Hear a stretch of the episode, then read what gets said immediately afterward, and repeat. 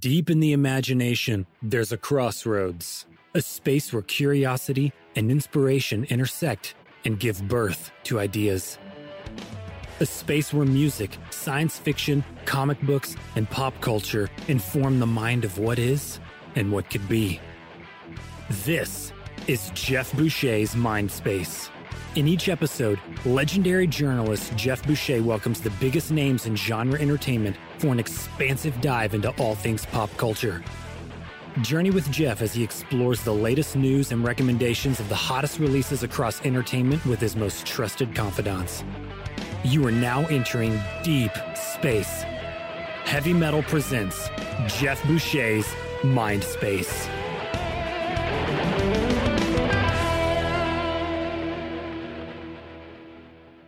Hi, welcome to Mindspace. Uh, this is Geoff Boucher. I'm here with Maya St. Clair, and this week we're talking to Matthew Robbins. Uh, he is the director and writer of Dragon Slayer. Uh, it's the anniversary of that great fantasy film.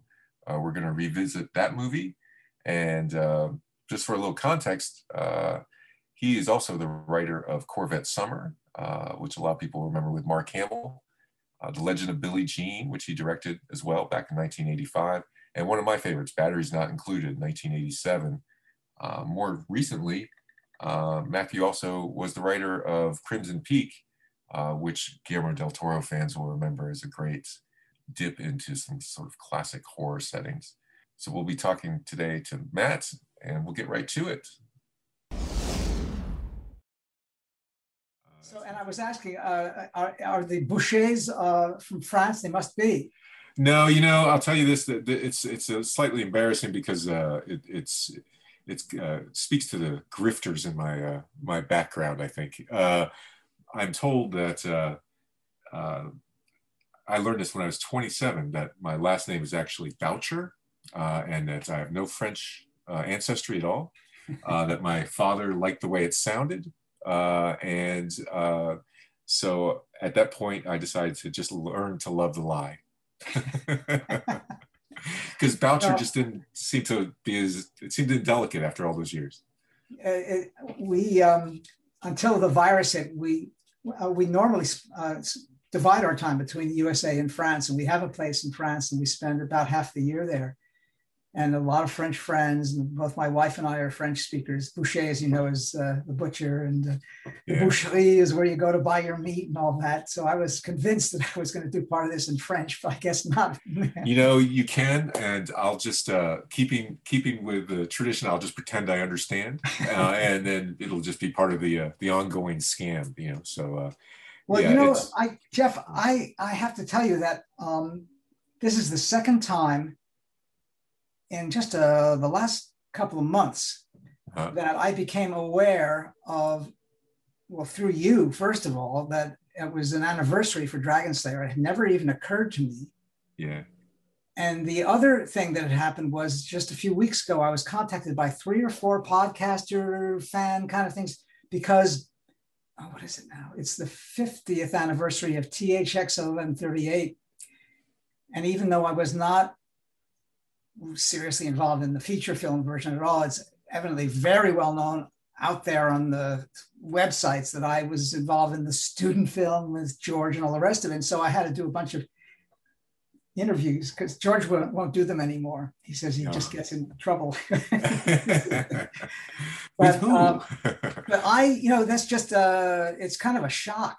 Yeah, that's really interesting, isn't it? Like, uh, it's, it's funny how uh, things, uh, uh, arrive and how things age, and and uh, sometimes they come back to us differently. Um, is Dragon is is Dragon Slayer something that you look back on with a lot of fondness? Uh, largely, yes, and um, because it was a um, an interesting, challenging production, and we met most of the challenges. Uh, and I, I, had some challenges that I I, I, I, got out by the skin of my teeth, but was happy to have done so. Uh, the um, less happy memory is that um, after having made that movie, um, the uh, distributor Paramount was distributing in the United States. They uh, the head of distribution never really liked the movie, really? which kind of doesn't help. Wow. And so and so I I was and I was very inexperienced about that. I didn't recognize the signs. He practically had to say it to my face for me to get. And even then, the meaning of it didn't sink in. And so it never really um, uh, had much of an impact at the box office, although it has fans today. Oh yeah. Um, and so when I look back on it, um, I have I have mixed feelings on that sort because it was a very hard movie to make. It was a very very. Uh, this is of course in the dark ages, uh, literally. yeah. And um, to pull it off, we had to combine all these techniques, some of which were kind of experimental. Go motion, particularly, was one of them. And um, so, uh, and I loved working with the English uh, crews at Pinewood, all of that. So I, and I have to say, I, my kids were young there, and we were. My wife is English, and so she was home. Okay. And that was a big success, and uh, so I saw a lot of her family, and so there are many, many happy memories about the production itself. And uh, um, I think that uh, it was an interesting mix in the cast. I, I and I, I especially valued my relationship with Sir Ralph Richardson I mean, that's extraordinary. I, that's the first thing that uh, uh, I wanted to ask you about. Really, is just because uh, it's such an extraordinary performance, and but such an extraordinary actor, and and the career, um, and it, the people that uh, interacted with him. I've often seen them talk about how charismatic and and uh, powerful his personality was. He was a very uh, very interesting person, and um, we it took us a few weeks to actually become real colleagues. Really? Uh, I think he felt um, a little uh, at first um, out of sorts to be surrounded by Americans, American sensibility. He didn't know what that was going to be like.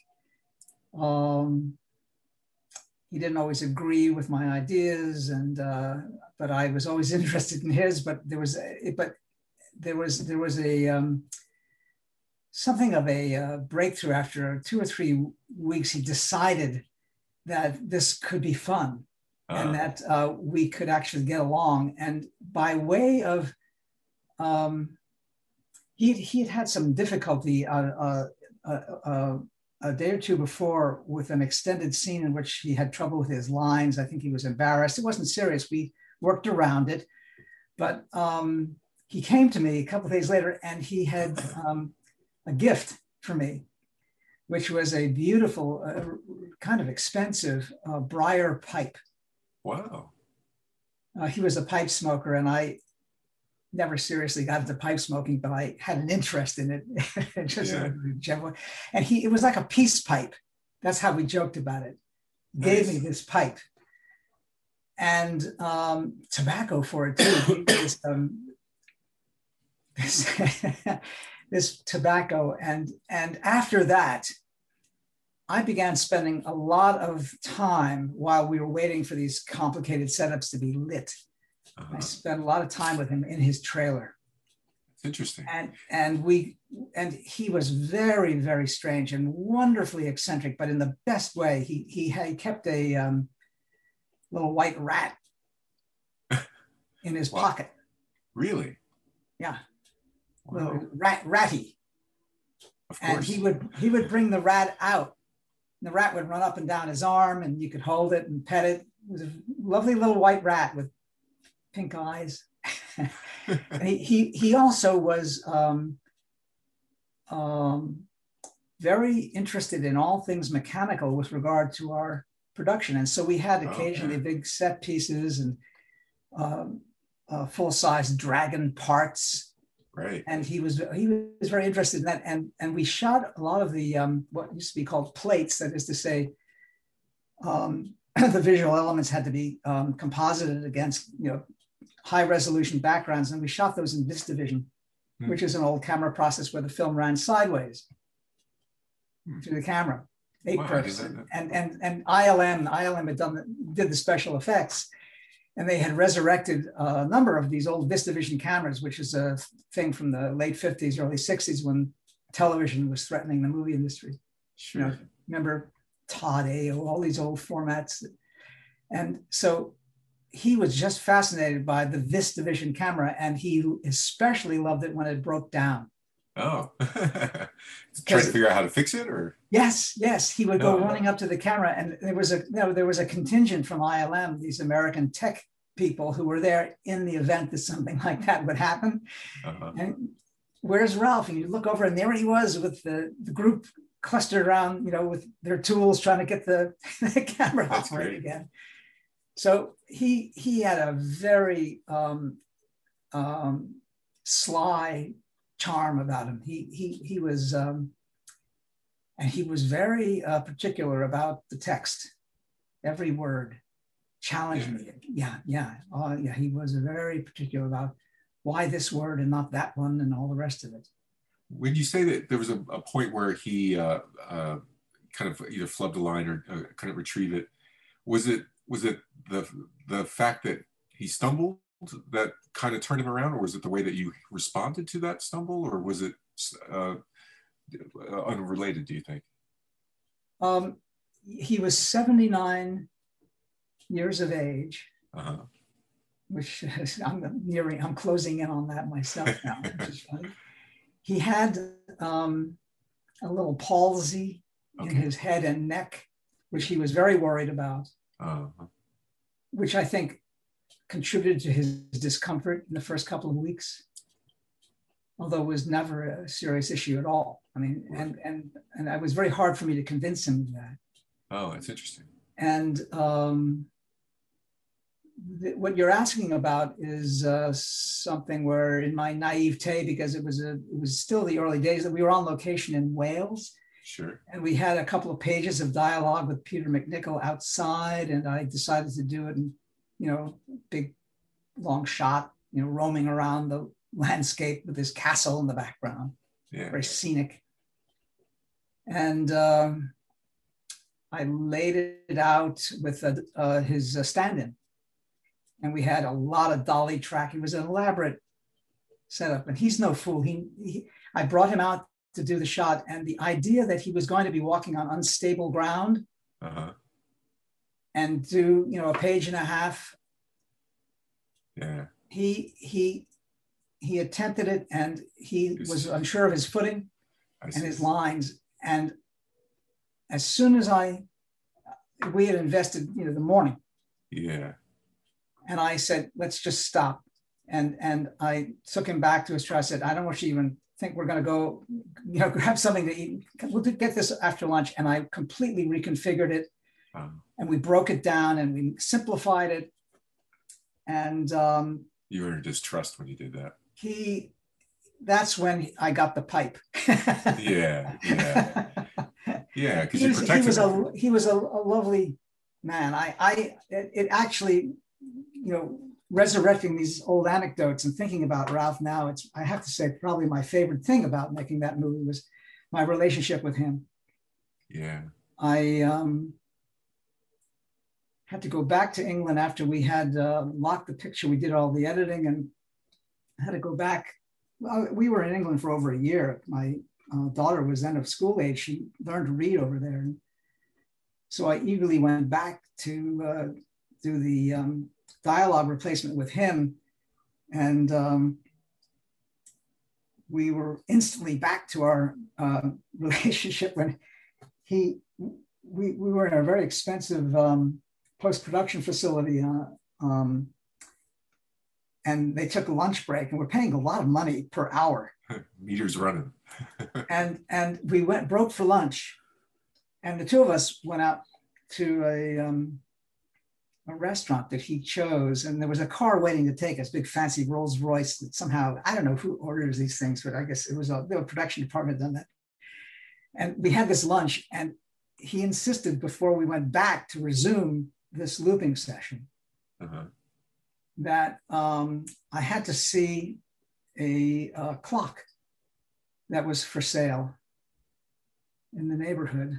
We were in Mayfair, some very fancy part of town, and he's a clock collector. He was, and uh, so the car took us, and we, we were ten minutes away from starting. You know, we had to get back. Yeah.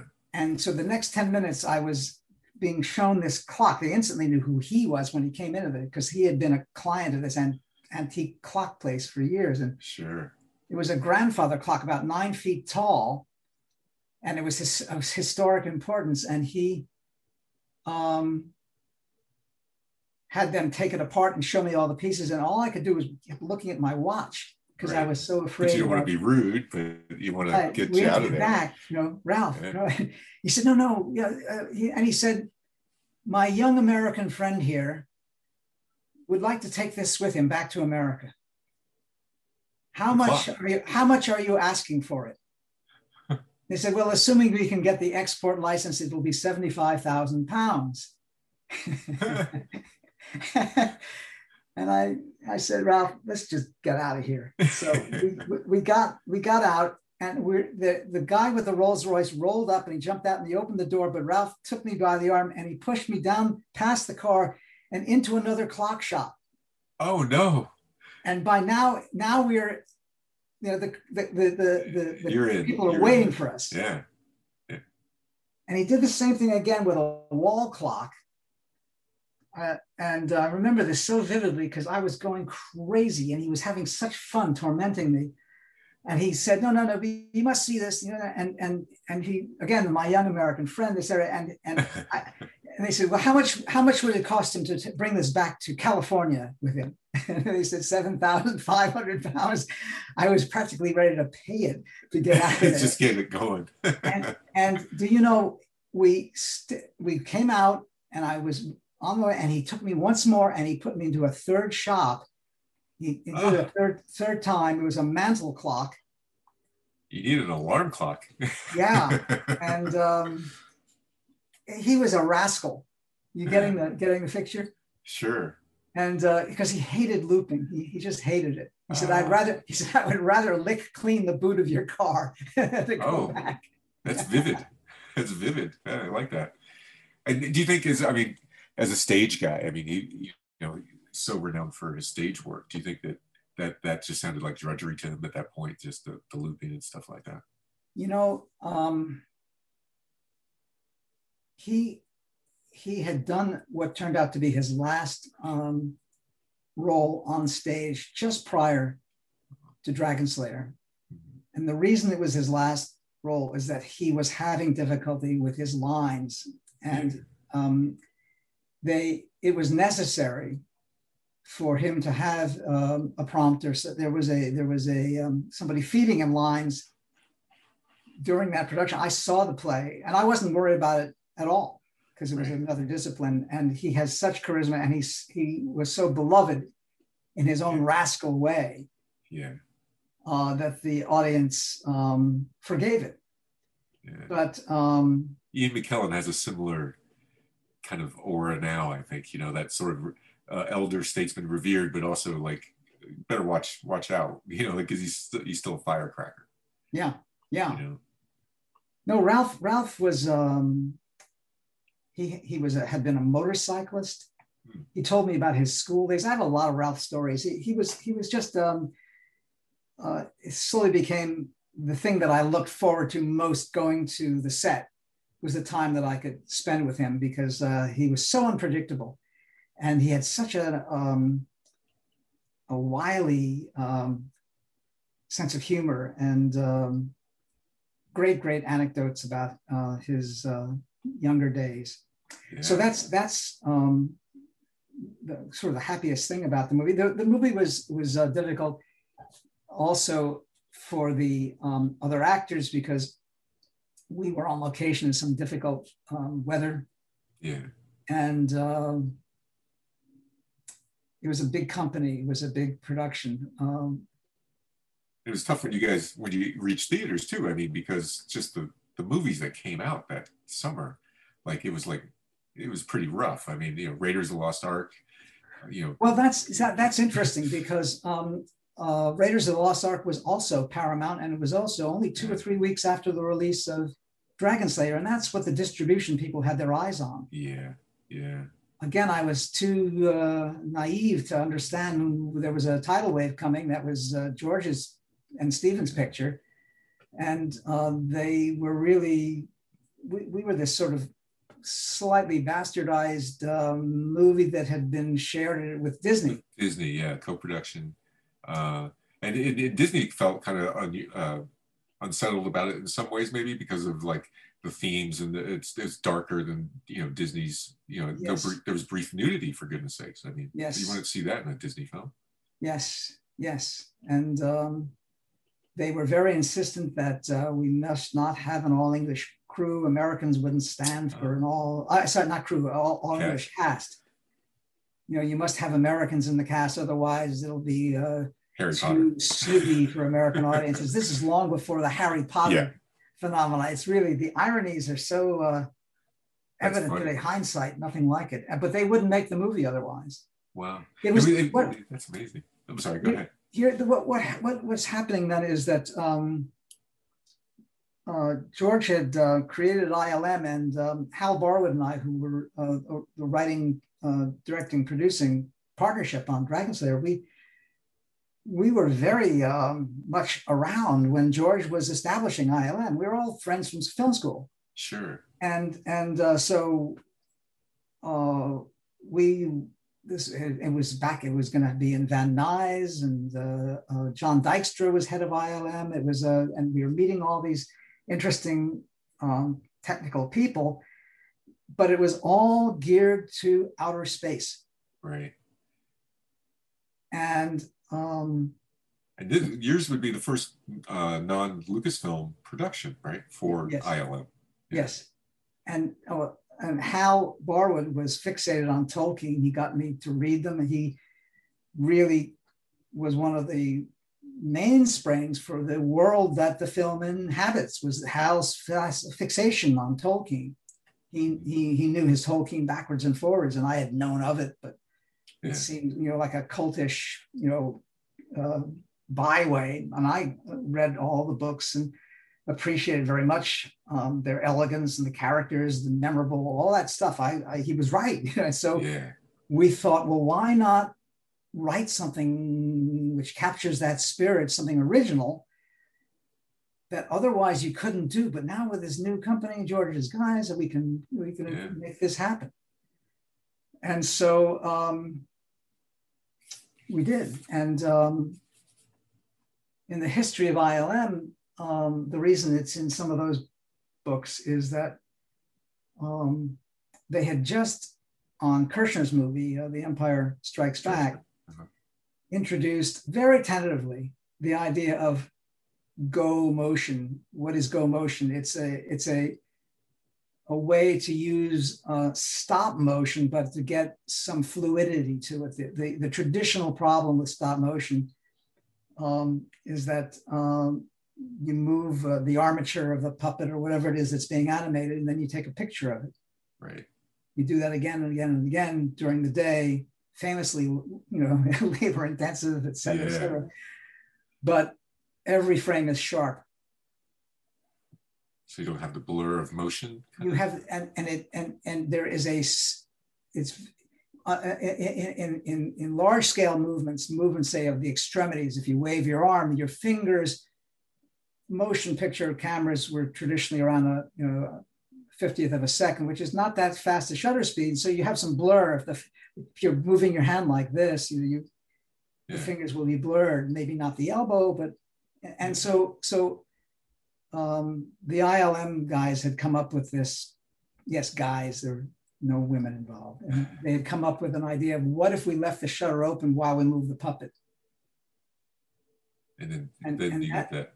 Yeah. And, and, that's the sort of the, the, shorthand version of what they were doing. And um, film got a Technical Academy Award nomination because the Dragon's movements were unlike the stop motion. Um, and um, these are people, by the way, at ILM who worship Ray Harryhausen. Don't get the wrong sure. idea. It wasn't, yeah. uh, but they they were carrying that tradition to the next level. Yeah.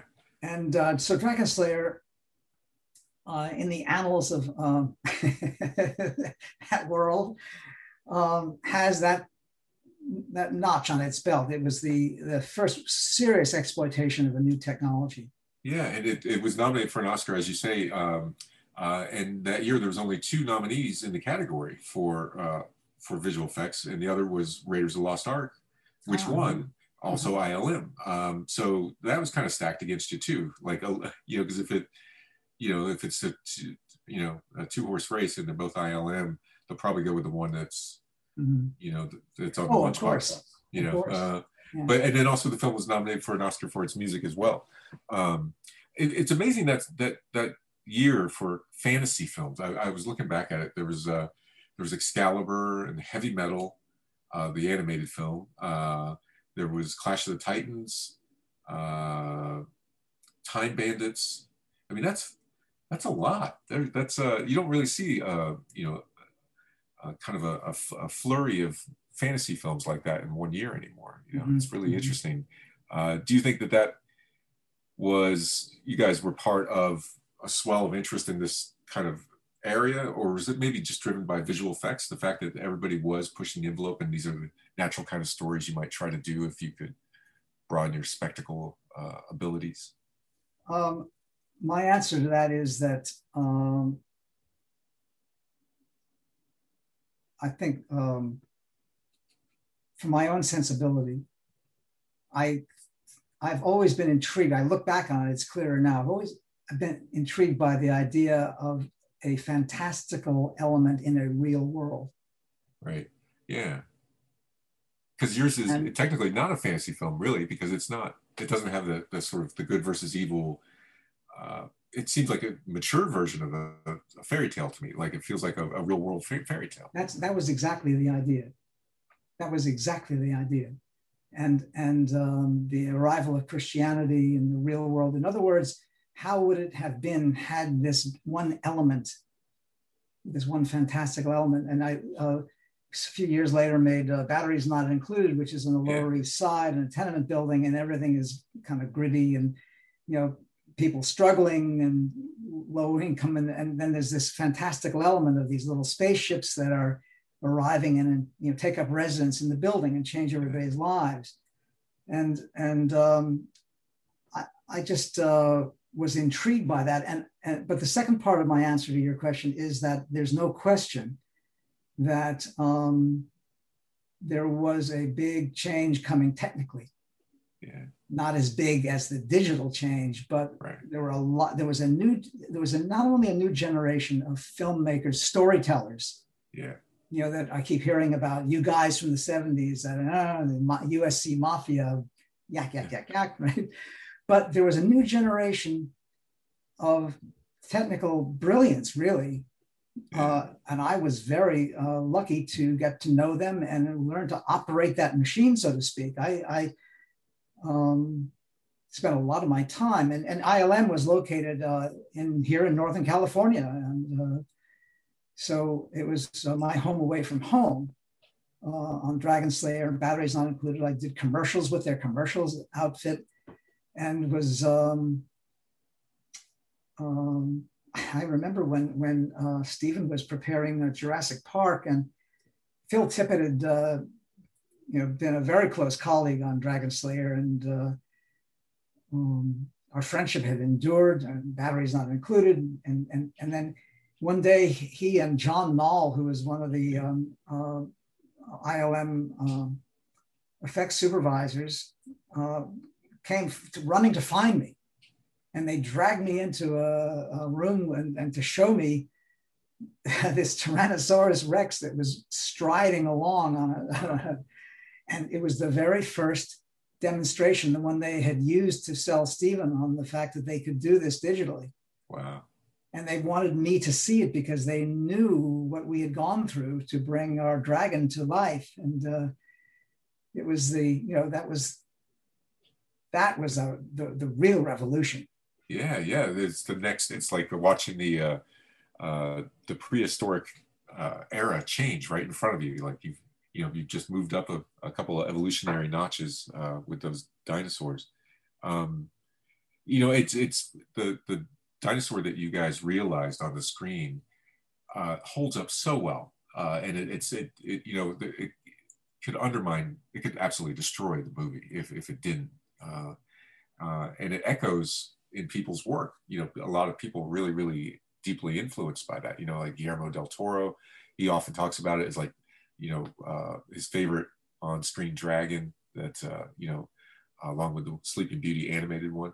Um, you know, George R. R. Martin. Uh, you know, he, he's often talked about the tone of Dragon Slayer and and uh, the world it, it presents. And you look at Game of Thrones, and you can you can see a line that connects the two. You know, pretty pretty easily, especially for fans that go back and check it out now. It's because uh, the world you present it's it is the Dark Ages in every way, but it, it feels like it's uh, it's the stakes are higher, or maybe the uh, the uh, the rationale is is more uh, relatable for the modern audience, you know, because it doesn't have that component that Star Wars has, which is uh, at its basic root, good good will triumph over evil. You know, um, your your world seems uh, a fire breathing departure from that.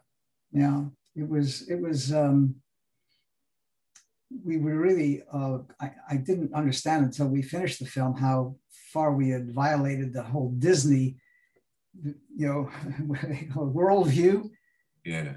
And um, I guess a lot of assumptions that we made were made out of inexperience and naivete because we were still pretty young, pretty new to the business. Yeah. And um, the um, audience uh, that saw the film, I think, was excited by it, but it, not not enough people saw it. So it was it was it had its fans, but was uh, kind of forgotten um, thereafter then years later, uh, dragons kind of were being resurrected in the popular imagination. And I began to see not only uh, echoes of our dragon, Vermithrax. Yes. Vermithrax pejorative. Pejorative, uh, that's my favorite part. I love that. it's so great. Um, we, we, we not only saw um, some of that design carried through, but uh, the typography that the same same designer who designed the dragon designed the typeface for that, and that ah. typeface has become kind of a cliche. Yeah. In, in, on paperbacks and all the rest of it. The dragon was designed by a, um, an artist here in uh, Northern California, um, the late David Bennett, hmm. who um, we originally hired to uh, uh, illustrate um, the screenplay, we wrote it independently and then we had to sell it. Huh. And uh, we thought it would be useful for the studios who were going to look it over to have some color paintings done. So we had uh, him, whose work I knew of, because he was a neighbor, really. And um, in the process of doing those paintings, he began to work toward the dragon that you saw on the screen. And um, both Hal Barwood and I strongly believe that there should be um, wings and back legs, but no little, you know, Tyrannosaurus Rex front paws, which sort of got in the way. And I've never been able to accept a four-legged dragon, no matter what the movie. Yeah. And, and um, the profile of our dragon, which is uh, got a lot of comment and still does actually. Uh, it, it if you can imagine a very good looking version of that, that was David Bennett. he, he, captured his own in a kind of a ferocious mood. He had he had sort of a he had a blue eyed intensity about him, and, and in profile, uh, there was uh, uh, and I wasn't the only one to remark on it. And so um, I used to joke with him about it, and uh, that he he captured something of his own personality in those in that design. And the design is has I think you're right. It has I, have seen many echoes uh, in Peter Jackson's movies. And, uh, Absolutely, uh, yeah. There's a lot. It, it, goes on and on. Even like uh, BBC shows like Merlin, and, and uh, you know, yeah, it's uh, it's definitely reverberating to this day. I think it's getting more fans all the time. So when the movie came out, um, that Paramount Disney kind of collab uh, there was only one other film uh, released uh, under that sort of partnership. I think at that time was Popeye. Was the uh, oh Altman, really? Yeah, the Robert Altman Popeye. Um, so uh, I guess it looked like they were going for you know, uh, traditionally young audience type material, but like with a, a different take. I mean, because yours was darker and more mature, and then I mean, clearly Altman's Popeye, uh, you know, doesn't seem like it's really made for little kids to me mm-hmm. uh, when you watch it. It's, it scared the bejesus out of me when I was a little kid. The the circumstances um, of the studios on Dragon Slayer were um, unusual yeah. uh, and unpredicted. We, we didn't anticipate the way that happened. It was, um, we, um, hap- the, the studio, uh, both, both studios had been trying to develop films about dragons. And the reason was that the, um, the fad of Dungeons and Dragons had taken roots yeah, all over the country. And um, these guys who were running the studios didn't really know what that was, but they had heard about it and they're supposed to have their ear to the ground for things like that. And um, we, uh, you know, bounced in with our screenplay unaware that both studios had been paying other writers to generate material about this, and they were not satisfied with anything. And here come, you know, Barwood and Robbins with this finished screenplay all ready to go, plus this ILM contingent, which is, you know, right there, ready, ready to go. And they seem to have a, um, and, so um, we had these happy meetings. We didn't know what was going to happen. And then our agent phoned us and said, guess what? this is going to be two studios. They are decided to, rather than to compete, they both like your whole thing. And so they're going to co-finance and uh, Paramount will do uh, US and Canada distribution and uh, Disney will do the rest of the world. And um, so that's why it was these odd circumstances and why it was so strange. Uh, there was a very different mentality um, when we had to deal with um, um, Ron Miller was the uh, head of Disney. He he was uh, what is the son-in-law of Walt and and um, very nice man, but whose sensibility could not have been further away from what the film turned out to be. Yeah. And uh, then we had Paramount, which was going through big changes. Michael Eisner and Jeff Katzenberg were running it, and um, Simpson and Bruckheimer had a home there. Then there was a different, you know, um, different cast of characters um, at, at, Paramount. And so we were kind of being whipsawed back and forth. Um, the reaction to the dailies, the reaction, it, it was, but um, it really, the consequences of all that did not really come into, apart from the casting thing that I mentioned to you at the beginning, where the Disney insisted on a certain number of Americans, who, that worried me about the mix of the accents. Oh, and, and you had Peter MacNicol from Texas. Yes, and and uh, Caitlin Clarke and uh, Albert Salmi. We had we we were, yeah. and it was very very strictly adhered to. Yeah. They, they um, and uh, so we were hoping for the famous mid-Atlantic sound and all this. that was that was a worry, but it was nothing compared to what happened uh, when the film was finished, and suddenly we were in the hands of a whole other entity at, at Paramount. We didn't know anybody in distribution. We didn't know anything about distribution. Wow. And um, this, uh, the man who was in charge of distribution, uh, he began uh, our very first meeting by telling us how he didn't like the title. Oof. Kind of amazing. Yeah. It's kind and, of uh, it kind of went downhill from there. He didn't. He came. He he didn't come to the pre. This previous screenings were fantastic. We got all these great reactions. George came with me to one, and uh, we sat next to each other. He hadn't seen the film. That's when he saw the final film at this. Uh, I think we went to San Jose or somewhere like that, okay. and we, you know, a traditional, yeah, you know, where they film people festival. fill out cards and all the rest of it, and the audience loved the movie. And George said, "Well, it's a hit," you know. And uh, everybody around the little nucleus, of, we were all feeling very wonderful that we had kind of yeah. You know, avoided all these pitfalls and pulled it off technically, and it was a good story. And uh, and then this man, this fellow, he just he had he just he he was it was barely on his radar. It was all Raiders all the time. Yeah.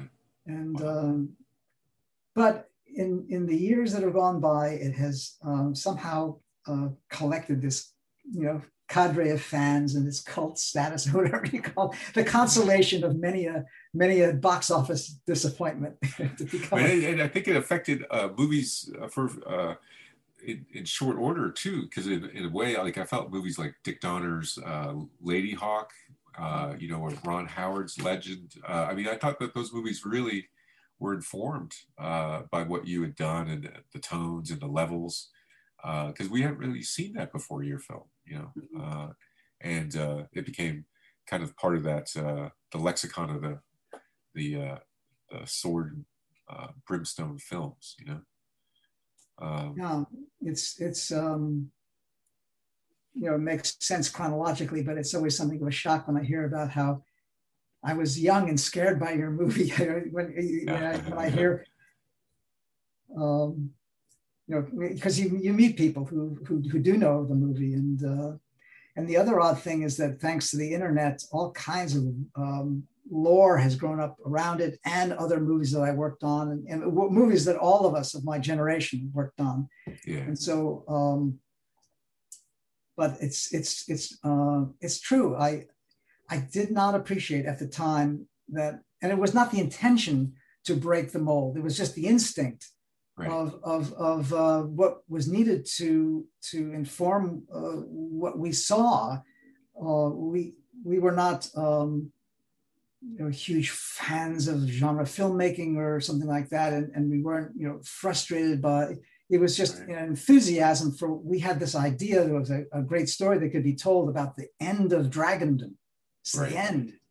Yeah and yeah, and, and you're uh, making a movie that you were interested in. So I mean, that's what it yeah, had to be, it for was you really to be that, interested. That's simple.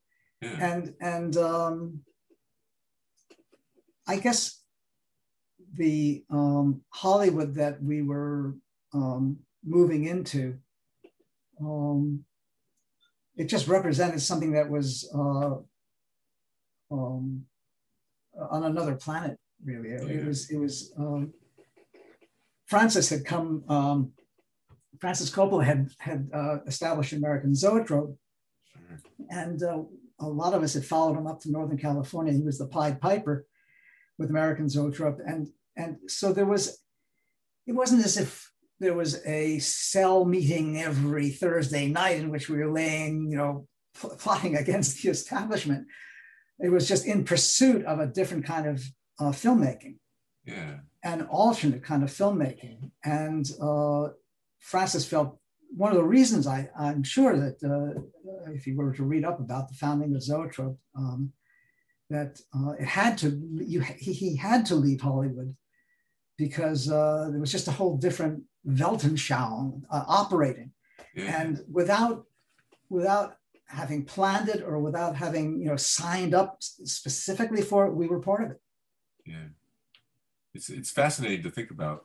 Um, you know, I think I said uh, Ron Howard Legend. I think I actually meant Willow. Legend was uh, Ridley Scott. I got yes. my uh, fantasy films scrambled for a second. Um, you know, as you're talking about that, I, I, can't help but think about those. You know, those the three individuals. You know, uh, people often put Spielberg, Lucas, and and Coppola together. I mean, Francis older, you know, he, uh, than the other two. Like he he had success first, and they mm-hmm. kind of looked up to him but they uh, they they are also different uh, in the way that they um, sort of uh, meet the world and and the way that they make films. And it's fascinating to me like you know george seems like he, you know he really has the engineer in him. He really loves ideas. Um, you know he performance directing isn't maybe his greatest specialty you know but uh, uh, you know and, and, spielberg also has that kind of uh, affinity for technology and, and uh, the zeal to uh, push the envelope, but he seems to be much more connected to um, maybe understanding the human heart of storytelling uh, and the way it's presented. Uh, just from your near distance, what, what, what, would you say about those guys and, and uh, kind of comparing them in that way if it's not too indelicate?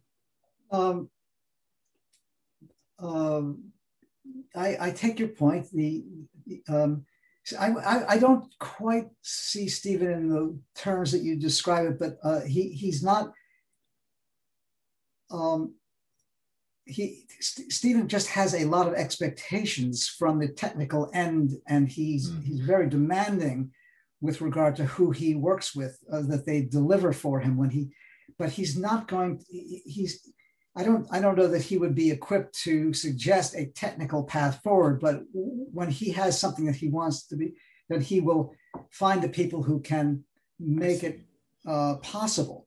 Which is different um, than, than Lucas, and also different than like say Zemeckis, who is you know seems to really live for that, that stuff. Yes, technology. yes. Well, there's this. I mean, George George is very eloquent on um, the fact that uh, there is such a thing as illusion in movies. Yeah. The illusion of movement. And so when you you have, I mean, we're getting into a whole sort of philosophical debate about CGI here, which is sure. But um, George, um, he's just uh, very, I would say George's greatest strength as a filmmaker always was the um, ability in the editing room to put things together in unexpected ways and to seize your attention and make things exciting somehow. It can generate excitement out of material that other people would not necessarily even think of, you know, using.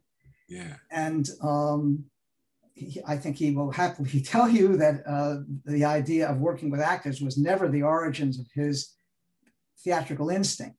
It was more like creating a uh, an apparatus, a fascination with, uh, uh, and he he always was fond of the fact that um, a filmmaker was not that different from a toy maker. Hmm uh, he was on a panel once. He's talked about this more than once. That George Cukor was uh, uh, on this panel, and George Cukor didn't like the term filmmaker because it sounded too much like toy maker. And George said, "No, no, that's the great part of it."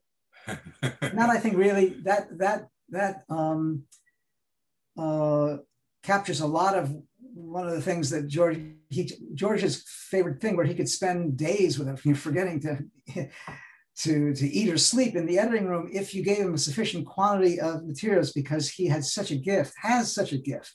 Yeah. And, and I think he was uh, perfectly content to give up the reins uh, to Kershner and uh, Richard Marquand in the early Star Wars pictures so that they would supply him with the footage. Yeah. Yeah. Go out there with your go out there with your vacuum cleaner and suck it up and then shoot it over to me and then I'll make something happen here.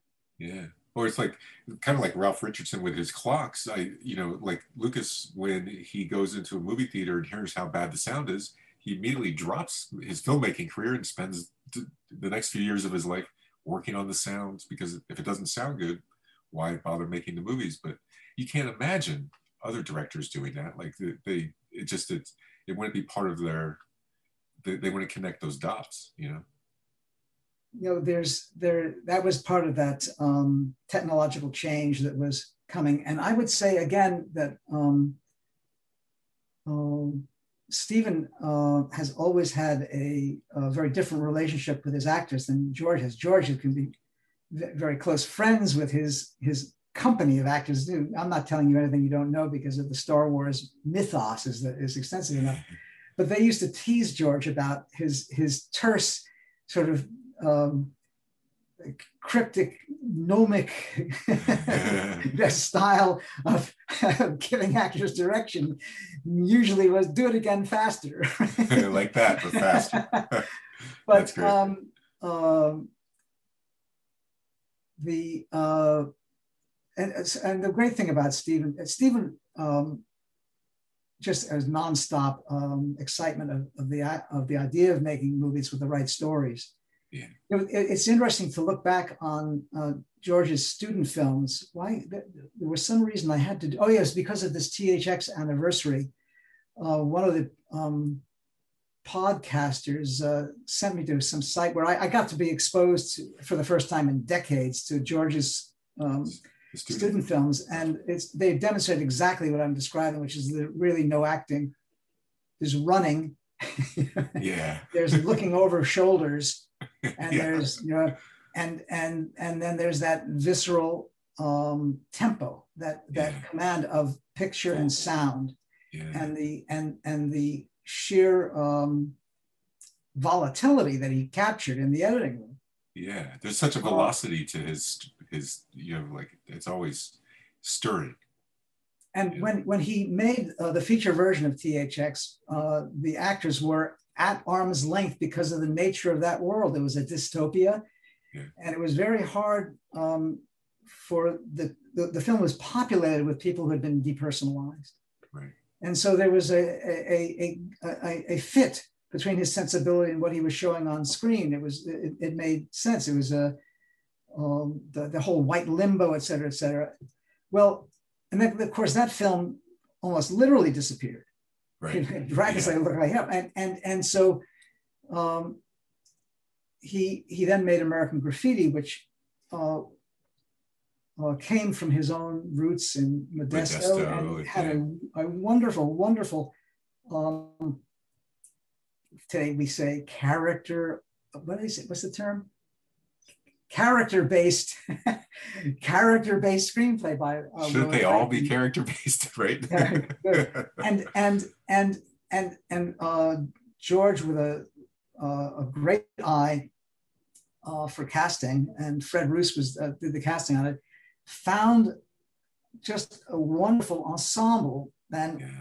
you turn that George's abilities uh, to capture, you know, uh, small town life and as he knew it, plus all the filmmaking virtues, and and the result was was uh, phenomenal. Yeah. So, um, Stephen, I think, uh, um, tell you, however, that it was the uh, student version of the movie THX that electrified him about what could be done by a new generation of filmmakers. Again, to do with with the Hollywood um, that was that was surrounding us. We, Yeah. we, we were uh, in, in film school in the era of uh, the, um, the big uh, glossy uh, Hollywood movies, that, you know, uh, Rock Hudson, Doris Oh, Day, and Pillow uh, talk kind of. uh, Towering Inferno for Oh, you know the, the and there was there was there it was it was ripe really uh, for a change. It was it, it was I think in a, way creatively exhausted uh, and and needed a, a, a big kick from the, the Yeah. of a new set of, of filmmakers. Yeah, it it, uh, it it definitely led to fascinating things, and and uh, it's amazing to think of uh, you know how many uh, really medium changing works came out in a relatively short period of time uh, around then. It- It's really really exciting. Um, you know, for you, uh, one of the things I wanted to ask you about was we talked a little bit about the mechanical, the dragon. The it was the, on the set. The biggest dragon was there was one giant dragon, and then there was uh, a number of puppets, if I think if I remember right. Um, and how long would the dragon would have been like 50, 40 feet, probably long, something like that. Um, the, the we never had uh, the dragon In one piece, as full scale in its entirety. Right? we had a full scale head and neck. Uh, there's a scene in the film where Peter MacNicol or a stunt double literally jumps onto the neck of the dragon. That was done live. Wow, that's great. Uh, and we had a full scale tail with a cable in it. And we had a full scale claw, which looked like a big chicken foot. Nice. Yeah, yeah, yeah. and and and um, I had uh, storyboarded everything. I was so ambitious and so naive. I had all these wonderfully choreographed ideas about how I was going to do this, that, and the other thing with uh, because uh, I had learned from Stephen with Jaws that would be really a good idea not to show this dragon too soon. right, right, right. So, and so uh, we had these dry. big pieces. I was, I had, and and we came to the, we were shooting at Pinewood. We were on the 007 stage, which is, uh, no, I think it's at the time maybe still is the largest sound stage in Europe. it was, we had a horizon of mountains on it and a sky and rocks, and I mean it was. Uh, there's a, a, a landslide uh, that we shot largely on that stage. It's all inside. it's, it's so Wow. big, you think you're outside, and and um, I came time to do it, and they had these people. The the the the, uh, the Disney uh, um, the Disney um, model shop had built these full scale pieces, and they had shipped it over. And it was like you know army equipment. There's gigantic crates and and cables are like inch thick cables and and, and, and flamethrowers, right? Speaking of military equipment, you have flamethrowers, right? Also, so yeah, that's pretty exciting. yeah, we and and I had you know the, you know I, Matthew has delivered his storyboards, and I, you know, again, I was so inexperienced. I just assumed, well, they see the storyboards, they know, you know what's going to have to happen here, and it meant nothing, nothing. You know, they're, they're well, all right, Mr. Robbins, what would you like to do? I said, well, you know, board number 47B. Let's start with that. It's easy. The tail has to simply curl, and, and this girl is going to run, and the tail is going to guide her closer to the dragon oh well you know and they worked for hours and then I, I it was a nightmare for me I, I will never forget that day because uh, this was reality confronting you what, what are you going to do You're, everyone's looking at you and nothing nothing and so we it was as if I was doing a tabletop animation, I had a little camera and little models, except it was real. And I was in flops. So I was just, you know, seized up with panic. And we just made up stuff. right? You know, can you raise it and drop it? Well, yes, whatever you can do. Okay, let's okay. do that. can you, you know, and we just improvised for hours. Yeah. And and I had no idea if it would cut together or what order it would go. It was absolutely, I was winging it with these full scale pieces that you mentioned. Uh, yeah. uh, it was anyway, it, it, it it did cut together. Um, Tony Lawson was the editor, wonderful English film editor. And um, I learned uh, to be very, very careful thereafter. I, I redrew everything. Uh, I had to replan on the fly, uh, you know, not on the day like that, but I had to revisit all the sequences that would use these full scale pieces and be very much uh, uh, start with ambitious start with the equipment and then move yeah. toward the yeah. you know the scenario as opposed to the other way around there was those are the full scale pieces. Then we had uh, what you could call as sort of a mid-size uh, some pieces uh, uh effects group uh, for the head and neck had something about three or four feet long. Wow. and then there was the actual um, maquette the, the that phil tippett um, had supervised the construction of this um, uh, skeleton. And then the fabrication of uh, all the um, materials around it and the execution of the dragon skin and the, the painting. This is really an art. It's like a, it's, it's, it's, you know, kind of beyond belief, the beautiful handcrafted work down to them. The, the, the, the, the eyeball was done with a, a, glistening ball bearing, which had reflectivity like a real eye. It was very, very impressive, lovely. They gave it to me at the end of the production. Oh, nice. You know, it sounds as you're describing it, I'm thinking like it, it sounds like a NASA mission, and it sounds like the Sistine Chapel, and then it sounds like a, you know, an invasion of Dunkirk. I mean, it seems like it's, it's a little bit of uh, all three of those worlds, you know, uh, art, science, and and uh, just the logistics of making it real.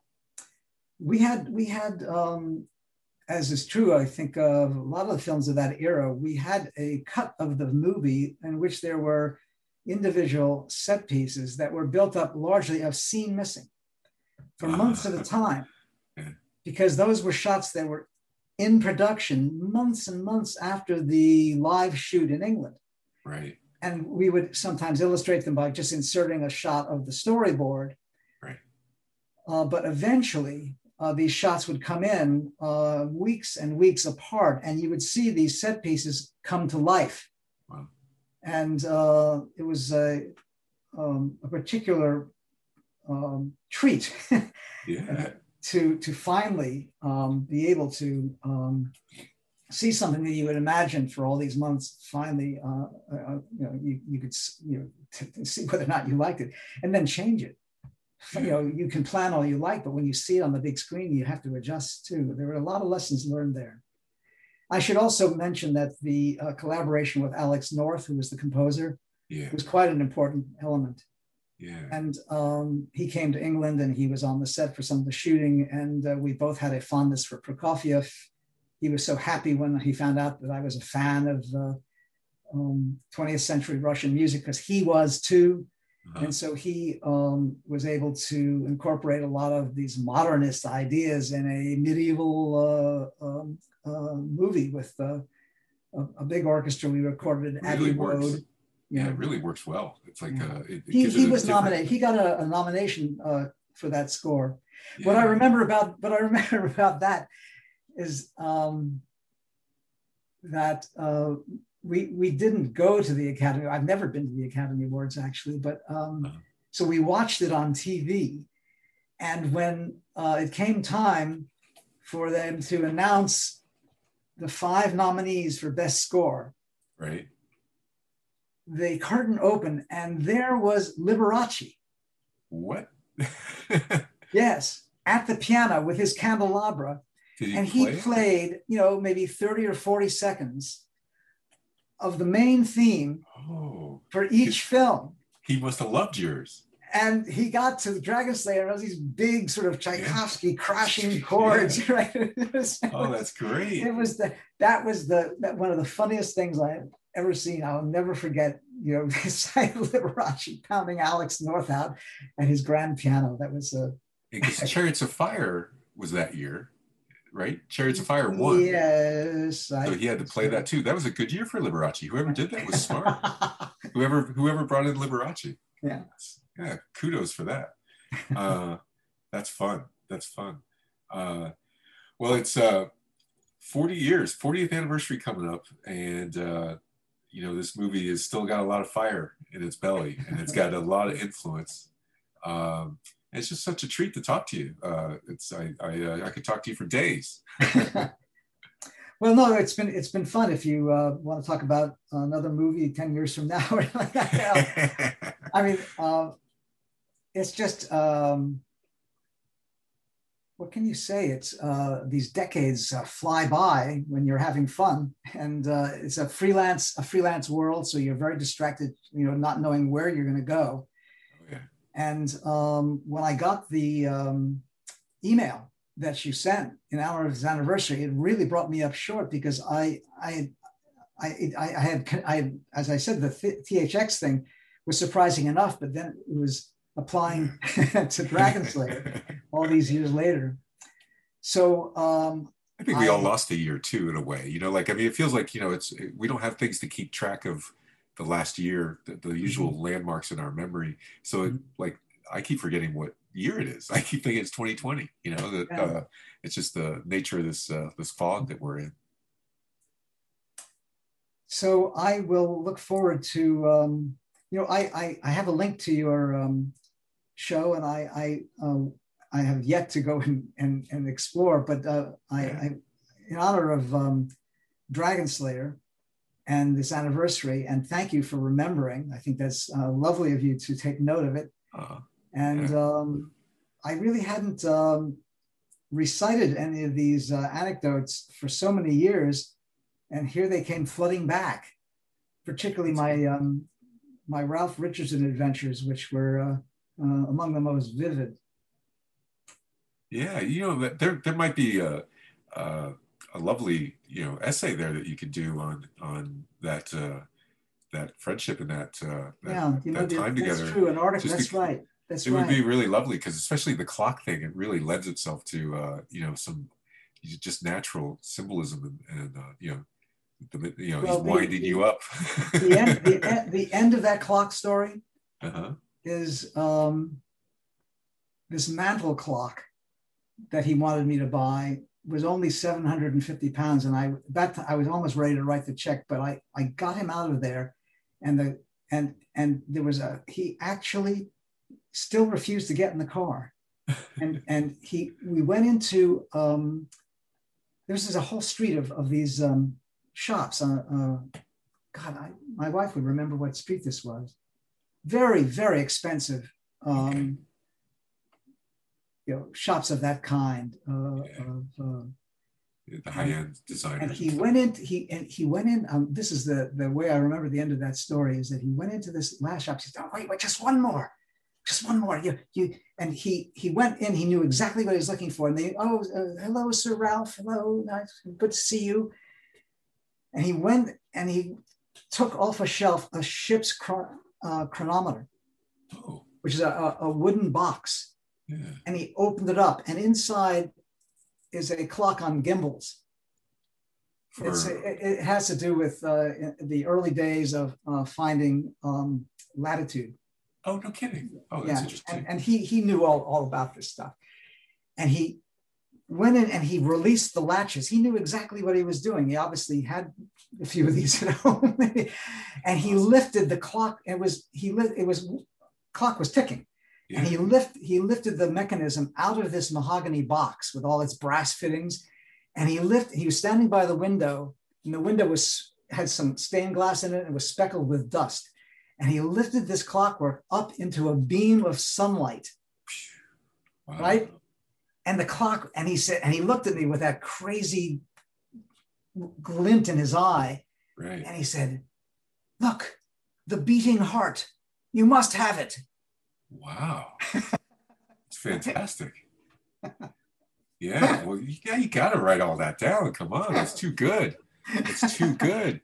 You know? Oh God. I I I, I really, um, there was nobody like him. I actually, when I made Batteries Not Included, I had a, a, a, a wonderful friendship with Hume Cronyn and Jessica oh. That was that was the only other um, relationship uh, of that kind that I had um, with um, people who really came from the theater yeah. and had a very um, particular way of, of approaching character, sure. analyzing character, uh, Ralph was all about gestures and vocabulary, pronunciation, rhythm. His Ralph's script was marked uh, in terms of the rhythm he wanted to establish if there was a speech. Wow. And um, Hume, Hume uh, was uh, similar in his detail, and Jessica Tandy would never even think about that. She was pure instinct and would kept kept telling Hume to stop worrying. In other words, I had I had um, I, I was the younger player in those days with these seniors. and um, for whatever reason, that on um, those productions, uh, those um, warm um, professional slash uh, uh, personal yeah. relationships are the most enduring yeah. when I think back on it. That's amazing. Yeah, just just to have them as a resource uh, uh, you know, is one to treasure. And, and yeah, I mean, Richardson was, he, he, I mean, he was like part of the, the triumvirate with uh, with Gielgud and, and Olivier. I mean, yes, uh, you know, for decades. Yes. Uh, it, you know, I'm not sure that his uh, his stature now. I, am not sure that it's it's uh, realized and recognized and appreciated the way it really should be. No, it's not. It's not. And had had Dragon Slayer become a substantial hit, that I'm, I'm I, it's one of my regrets is that uh, for uh, young people today, Americans in general, um, Alec Guinness is known because of Obi Wan Kenobi. Yeah, it was because of of um, Obi Wan Kenobi and and um, Guinness that Ralph took our part. I mean, he, it, word had gone out amongst that set sure. that these young Americans with their technical and whatever it is, they're here and they're they're going to pay for us to be in their movies. Right. And you know, you Clash of the Titans too, yeah. right? Yeah, and, same and, thing.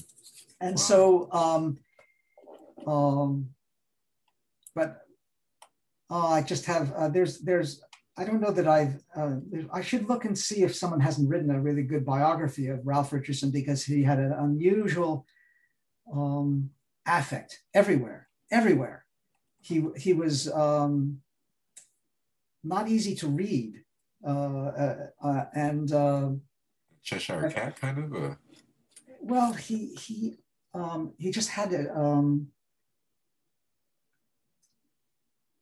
he had a I, I just I can't really identify what it is in his uh, interior life that made him like that, but uh, his fascination for things mechanical was very unexpected, but it was very much in evidence. He talked to me about his youth when he discovered that he, he told me that he had been an awkward child, uh-huh. that he had not fit in comfortably with the other boys at uh, the, the public school. When they say public, he meant whatever private school he was at. Sure. boys' school, until one day he had to recite something.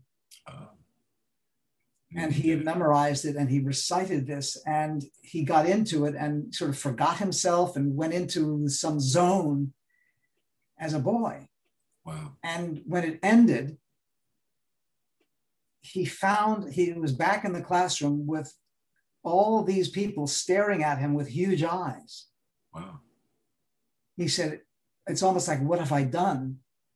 You know, has have I humiliated myself? Yeah.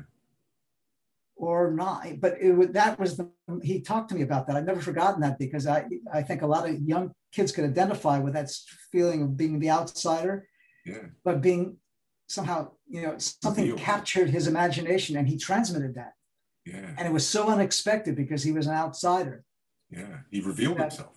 you know, yeah. in- in And that's, that's what, I, as I remember, I mean, I, I, I, now that you've gotten me talking about it and recalling this, which I haven't thought about for many, many years, I should really look into that to see if a biographer has written about that because he he uh, attributed that moment to the beginnings of interest in theater.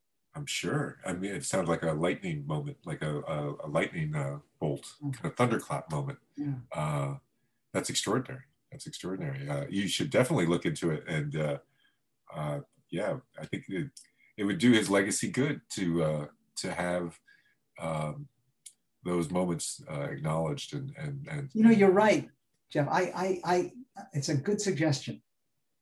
I I could I could put together a little, you know, journalistic yeah.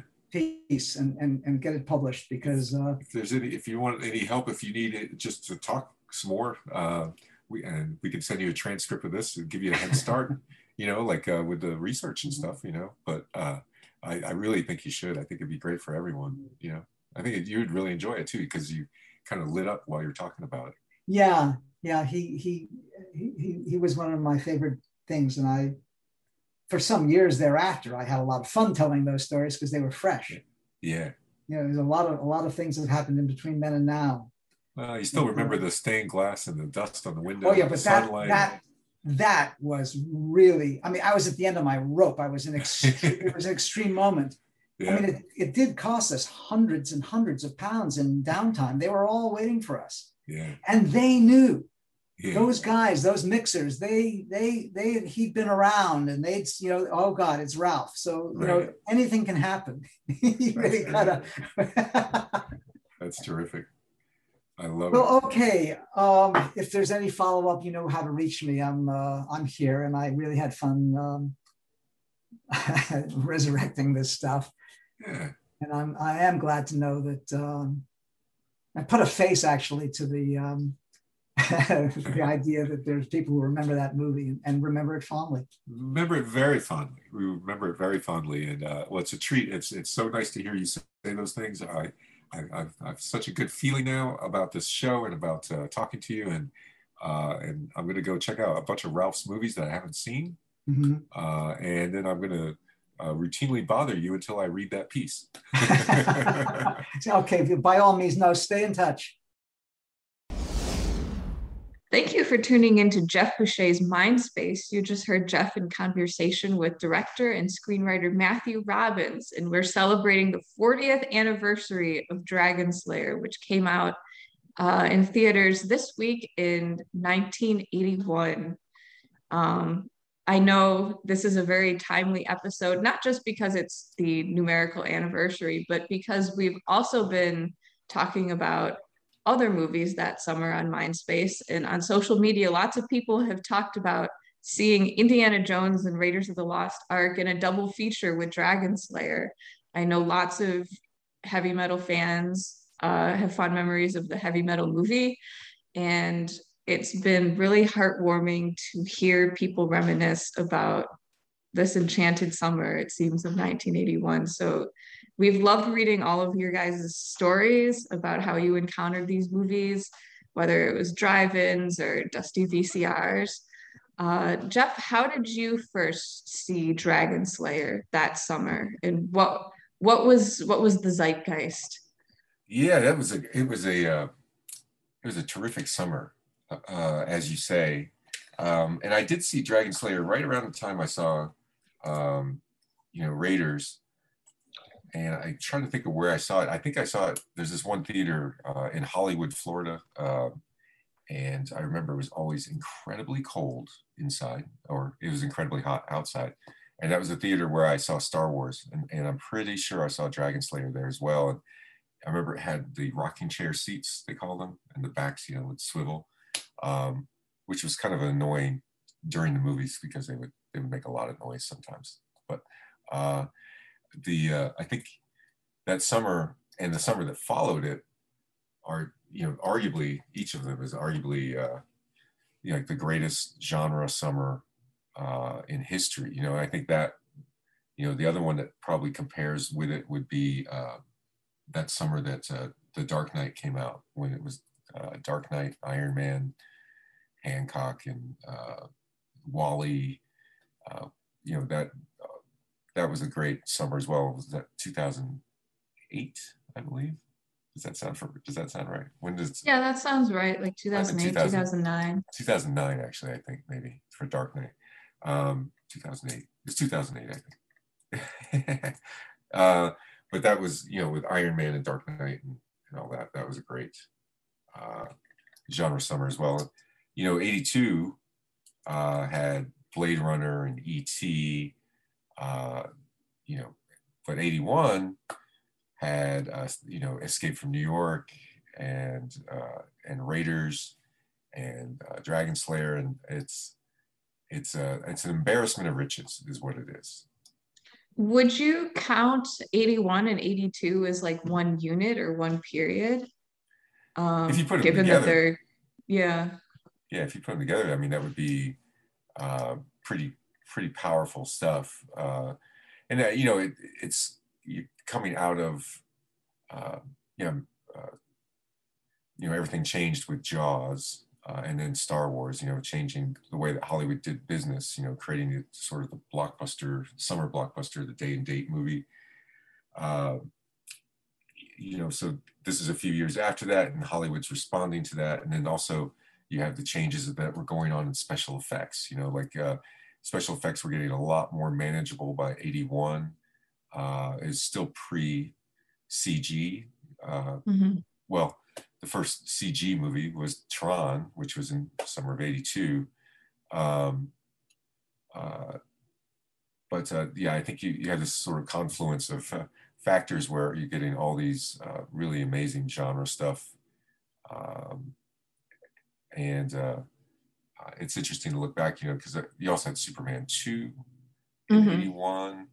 And, yeah, uh, I was actually um, when we were preparing our social posts for Raiders on heavy metal, I thought because heavy metal did film reviews in the 80s, I was thinking, how cool would it be if we republished our initial review of Raiders, but we didn't review it.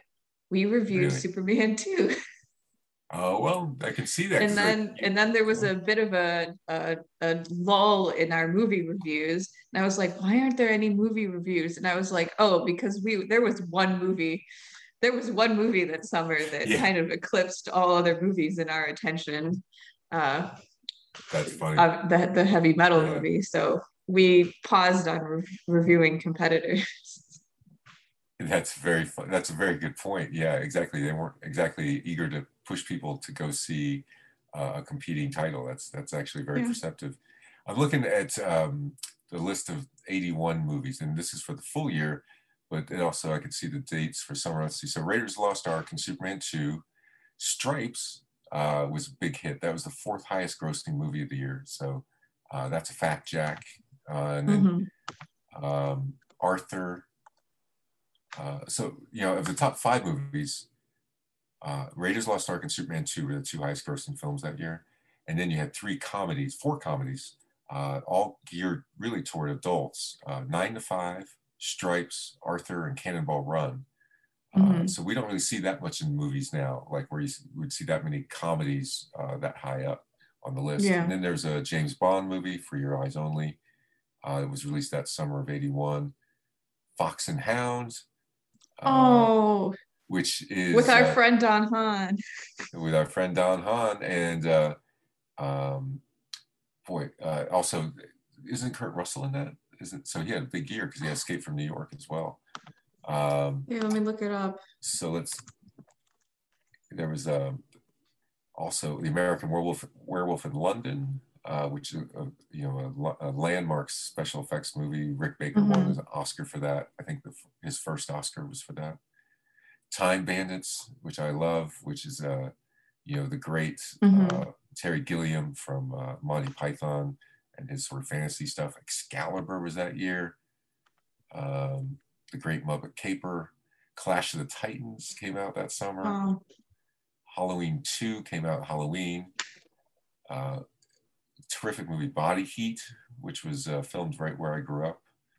Um, uh, written by Lawrence Kasdan, who also wrote Empire Strikes Back. Raging Bull came out in November of 1980. Um, and uh, Heavy Metal, that movie um, that year finished number 35. It was the 35th uh, highest grossing film. Um, it narrow uh, it narrowly beat the um, the re-release of Empire Strikes Back, hmm. which is kind of interesting. Mommy Dearest also right around there. Oh, um, nice. Yeah, and then some lots of cult movies. That's right, and a lot of that's exactly right. And stuff like um, uh, the thirty uh, finishing number thirty one is the movie Reds, the Warren Beatty movie that would mm-hmm. end up getting you know, a slew of Oscar nominations, but not win any. Um, Outland, Sean Connery's kind of forgotten science fiction, uh, deep space kind of noir. Um, not Zardoz. not Zardoz. Not Zardoz. This is that that movie was still sinking in uh, into the the the world's. Uh, I'm I'm still processing Zardoz. Good luck. Good luck with that. Caveman, a really bad film. Sob, not a good film. Scanners. Well, I forgot Scanners came out that year. And way down 58, number uh, The Legend of the Lone Ranger, which was you know the biggest flop of the year, uh, the big oh. Disney revisitation. I know that you know they give out the uh, the raspberries. I know that uh, uh, the star of that film. Do you remember who played Lone Ranger? I I do not know of this movie, sadly. Oh, there's yeah, well, and you it's uh, it's easy to not know about. Uh, it was a it was a huge uh, uh setback for westerns, uh, you know, uh, and part of the ongoing argument against doing westerns. This was one of the big failures. But it's Klinton Spilsbury was the man in the mask. That was an actor. he his, he's, he won the Raspberry that year for worst acting, and um, I never heard of another another film for him, but I'm sure he tried his best, and I don't. Yeah, I feel like I mean, if you're an up and coming actor, you know, the kind that they normally choose for those star making roles, that it's yeah. you're you normally have chops. I I feel like if the movie as a whole was bad, that it might have been due to direction. Um, That's right. That's right. Um, so, I mean, in addition to quality, like it's interesting that such a traditional but you can see how it would be like a tentpole movie, like with the Americana and the the interest and adventure. Why that failed, while so many other movies that year succeeded, um, especially genre movies that are quirky and bizarre.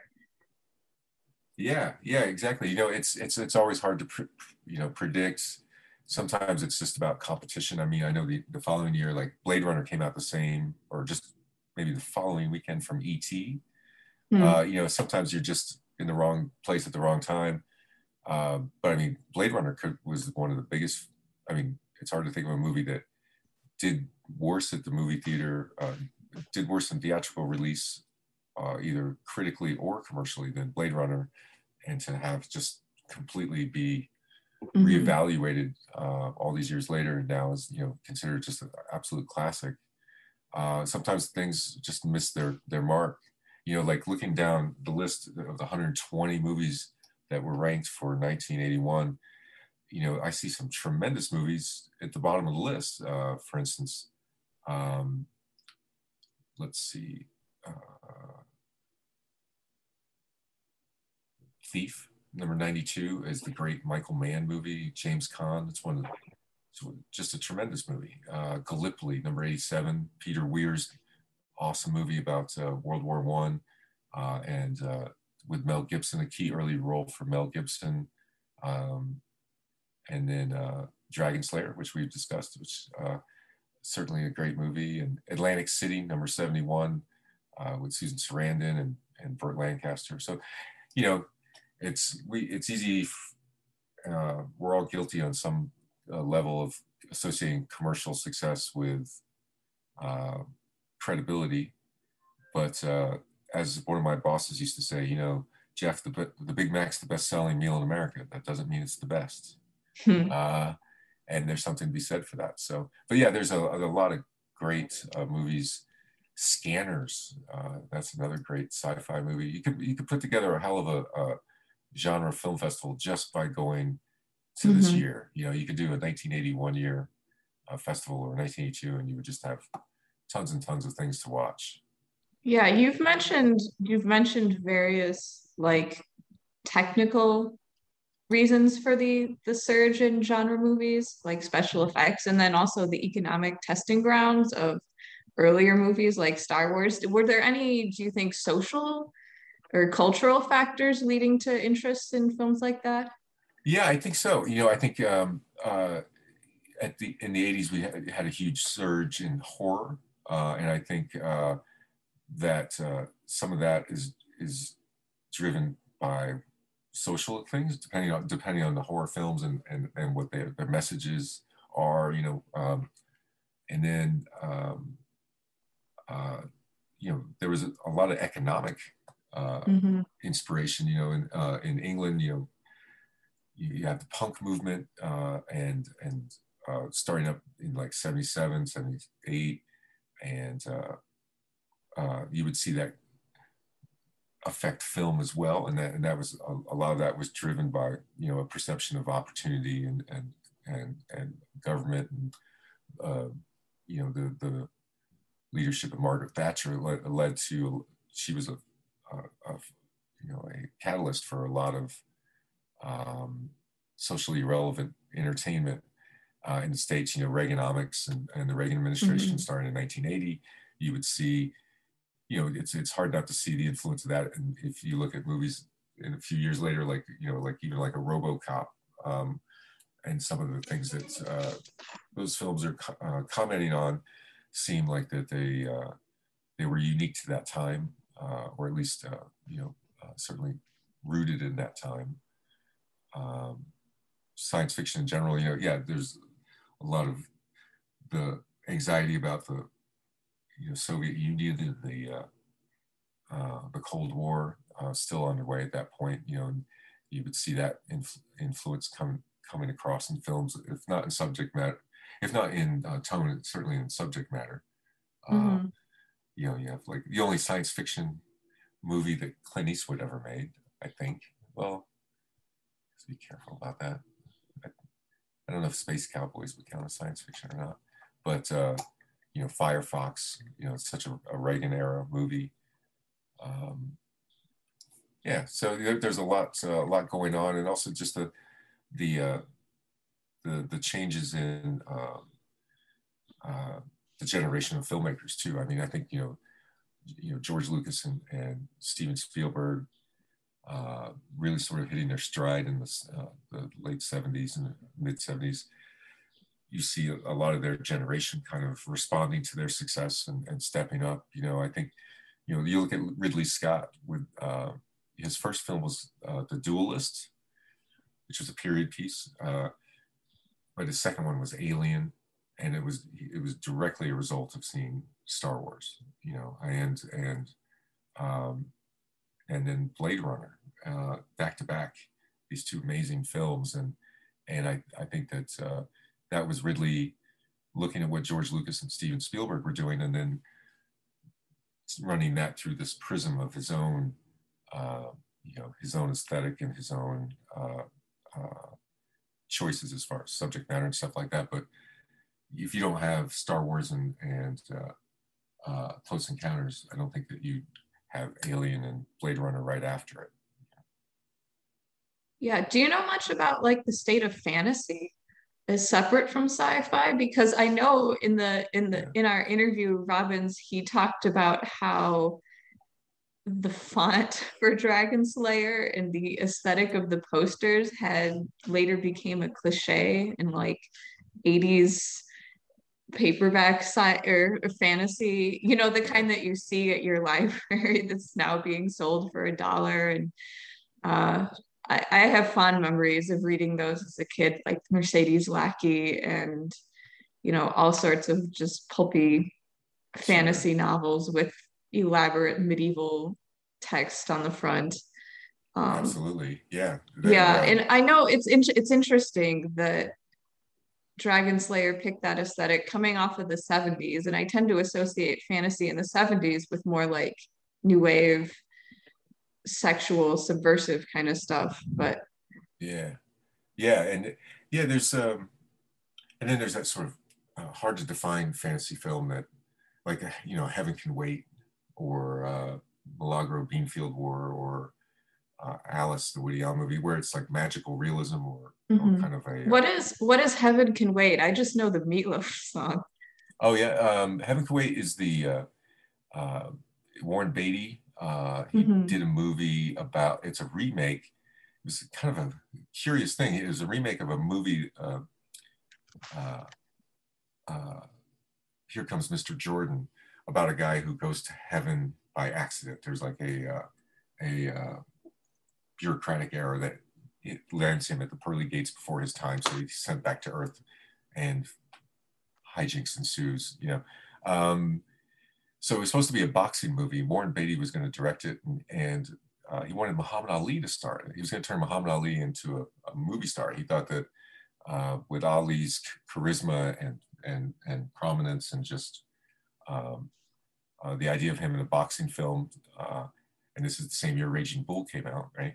Um, uh, he uh, wanted Ali to do it, but Ali wouldn't, uh, you know, didn't go for it. And so Warren decided to, he would star in it, but he wasn't going to be in a boxing movie. So he turned it into a football movie. And the premise is that he's a Los Angeles Rams quarterback and uh, he's he's jogging and he gets hit by a car, but he wasn't supposed to, so he ends up in heaven, and they send him back, and he inhabits a different body, but you still see Warren Beatty on on screen, and ends up becoming a football hero and takes the Rams to the Super Bowl, and um, they lose. Well, I won't say what happens, uh, but they they they they play the Pittsburgh Steelers. It ended up being a forecast of reality because the following year uh, the Steelers and the Rams actually played in the Super Bowl, uh, which is kind of kind of funny. Um, but yeah, that kind of fantasy movie where it's not really, you know, swords and dinosaurs or uh, you know something that's uh, visibly supernatural. It's it's just more it's a kind of a, mm-hmm. a, kind of quiet existential thing.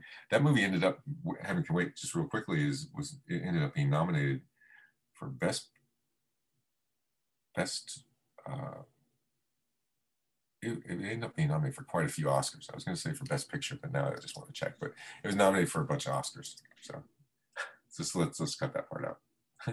Okay.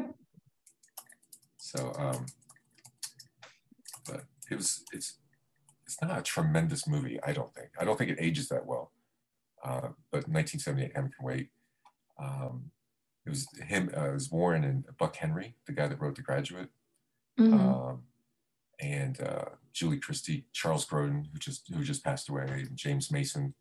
Uh, it's got uh, a lot of really cool aspects to it. It's a feel good kind of romantic uh, fantasy, but um,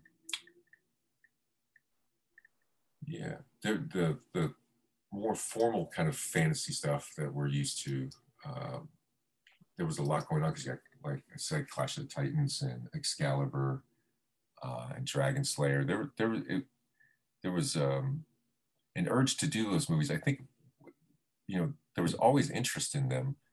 I think that they're expensive to do, and also for a lot, a lot of time, uh, for a long time, people were really worried that they'd just be cheesy because it was really hard to realize those things on the screen and make them look good. You know, Dragon Slayer did, as we said during the interview, uh, you know, a really good job with the dragon and stuff, but a lot of movies mm-hmm. didn't do a good job with that stuff Um, and it was, I think, once you know, fast forwarding down to Lord of the Rings, once those movies came out, uh, I think that's when you people realize in Hollywood you can create anything on a screen that you can create on a page now. Like you can, mm-hmm. you that that's why we saw the Marvel movies come up as well. It's not like people didn't think those stories were good before. It's just that it was really hard to make a movie of Spider-Man and make it look good. Um, the TV show for Spider-Man looked not good. You know, it was a pretty strong uh, indication of how that would look uh, if you didn't have CGI. So um, mm-hmm. sometimes we think people are doing things because they discover them. Really, sometimes they're doing them just because they have the uh, the, the, changing ability to to realize mm-hmm. on the screen better. No, I love the practical effects in the movie and how grounded it felt.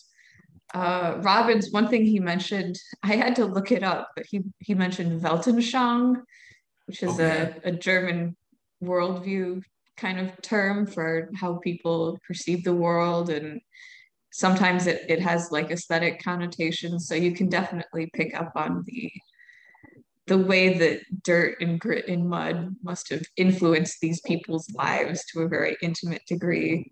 Yeah. Uh, my favorite scene from that movie is the scene where what's the main character's name? The sorcerer kid oh, yeah. um, is great. going to discover Valerian's secret uh, while they're they're bathing, and it's like set in a pond. And you see in the establishing shot, there's a dragonfly that flies kind of in front of the camera and and then flips off, and you can hear it. It's like, oh, yeah. and just the you know, I feel like a, a movie now would just CGI in some sort of glistening light airy dragonfly but like you can you can tangibly feel that dragonfly's wings in front of your face as an observer of the scene in the movie. I think i was listening to my headphones and i literally felt it in my ears. It was so great. And it was you know a real dragonfly. It was big yeah. chunky. Absolutely. Yeah that's it's a it's a good point and it is is it's it's always uh anything that puts you in that world like that mm-hmm. makes you feel like you're sitting right there is is uh, obviously a, a, great thing for a film. Um, it, it's interesting the, uh, the, the tactile effects of the world on a, a, production too. Like you know, the movie Deliverance was filmed in, and you know Ned Beatty uh, just passed away, and I was thinking a lot about Deliverance, and that film was one of the few that I know that was filmed in the the same order as the story. You know, Hollywood typically doesn't do that because they because of the the dynamics and the imperatives of, of film production. They they'll group uh, scenes together by who's in them. You know, if they have actors for a certain duration, or if they have a, a location, they'll they'll shoot scenes at the same place that appear chronologically in different times in the movie. But uh, Deliverance, since they're going down a river, they they don't do that and there's uh, Jon Voight has a watch and, and you see it smash early in that film. And it's cracked and the crack gets worse and it fills with water and, and then it fogs over and and you're watching his watch during the movie. And uh, if if that had been like a, a, a modern film um, that would have been a continuity issue. They would have either got rid of the watch or they would have to find a you know find a break three more watches to make sure it stays broken the same way and stuff. But here you're watching it um, you know, kind of fall apart uh, during the movie. And, and, it actually is one of those things, like you're saying, it's like a little tiny um, touchstone moment uh, that puts you in place and time and, and makes the, the consequences of the film feel all the more real. Yeah, there's this there's this great essay by the the sci-fi fantasy writer Samuel Delany, where he talks uh-huh. about his experience um, growing up as a as a black kid reading Conan and how something he really liked he's it's in a book called the Jewel-Hinged Jaw but he liked the experience of the quote unquote the marketplace that you know when the character comes into a new village you see just this uh expansive life from like you know seedy brothels to vendors to people heckling you to you know kids rolling in the street with the dogs and stuff and how he just he he really liked it because it it it made him feel I don't know. I mean, I guess it's it included isn't the right word because the the main character, the Conan or whatever sword and sorcery protagonist, the new gun in town, you're not really like included in this culture, but it, it allows you to experience it in a very kind of visceral way where you feel involved, I guess is a better word, um, on a physical level with, yeah. with other people, which was something that Delany felt, you know, was lacking in his upbringing with, you know, literal segregation. So, yeah, yeah, no, that's a, it's a, that's a very interesting point. Yeah, you get that immersive feel, like you know, like mm-hmm. you you you know, um, it's like Star Wars in the cantina scene. Like you know, that's when that universe comes alive in a lot of ways um, for the audiences. You know, you step into that cantina and the music's playing and you know these characters are doing all these different things and you don't know who they are or why they look the way they do and you know no movie had ever just i don't know that any film in history before that had just casually introduced so many different you know planet species. Uh, you know like uh, mm-hmm. it used to be uh, in a science fiction movie there was the alien you were dealing with and that was it. Like we could only you know handle one alien at a time. And um, that was the genius of that cantina scene and the genius of Star Wars in general, just how pitted and beat up the landscape, uh, the land speeder was, and C-3PO with his his uh, essentially his uh, primer leg, you know, the replaced leg. So you know, mm-hmm. you get the feeling that life existed in this place before the movie started. Uh, the action that you're seeing on the scene, on the screen, uh, is a result of things that have happened that you didn't see, uh, but they were all part of the continuity of this place, and, and, those things do make it feel real. And you know, I think that goes that's a root of fantasy. You know, I think that that immersive detail, you know, that's why Tolkien resonates so much with uh, with fans of Star Wars and uh, Harry Potter and all the other sort of fantasy uh, franchises that really have this comprehensive detail of place and language and mm-hmm. um, you know incantations and spells and uh, you know all the all the details that make these places uh, come alive. I yeah, I should I should add as someone who took Latin and studied classics in college, the Latin spells in Dragon Slayer, uh-huh. absolutely on point. They're delightful um, and and the and they're they're accurate. You can tell that whoever wrote them didn't just look up a translation; that they they actually make grammatical sense. Yeah.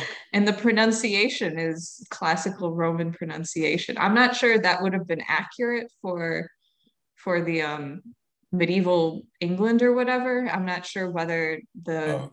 the they would have had ecclesiastical, what's known as ecclesiastical Roman influenced uh, or Roman church influenced Latin pronunciation, sure. or whether they would have had vestiges of the actual, you know, pagan Roman pronunciation. But it, it's really great. Um, yeah. yeah. The way Ralph Richardson declaims the Latin, it's stellar. Yeah, that's pretty good stuff.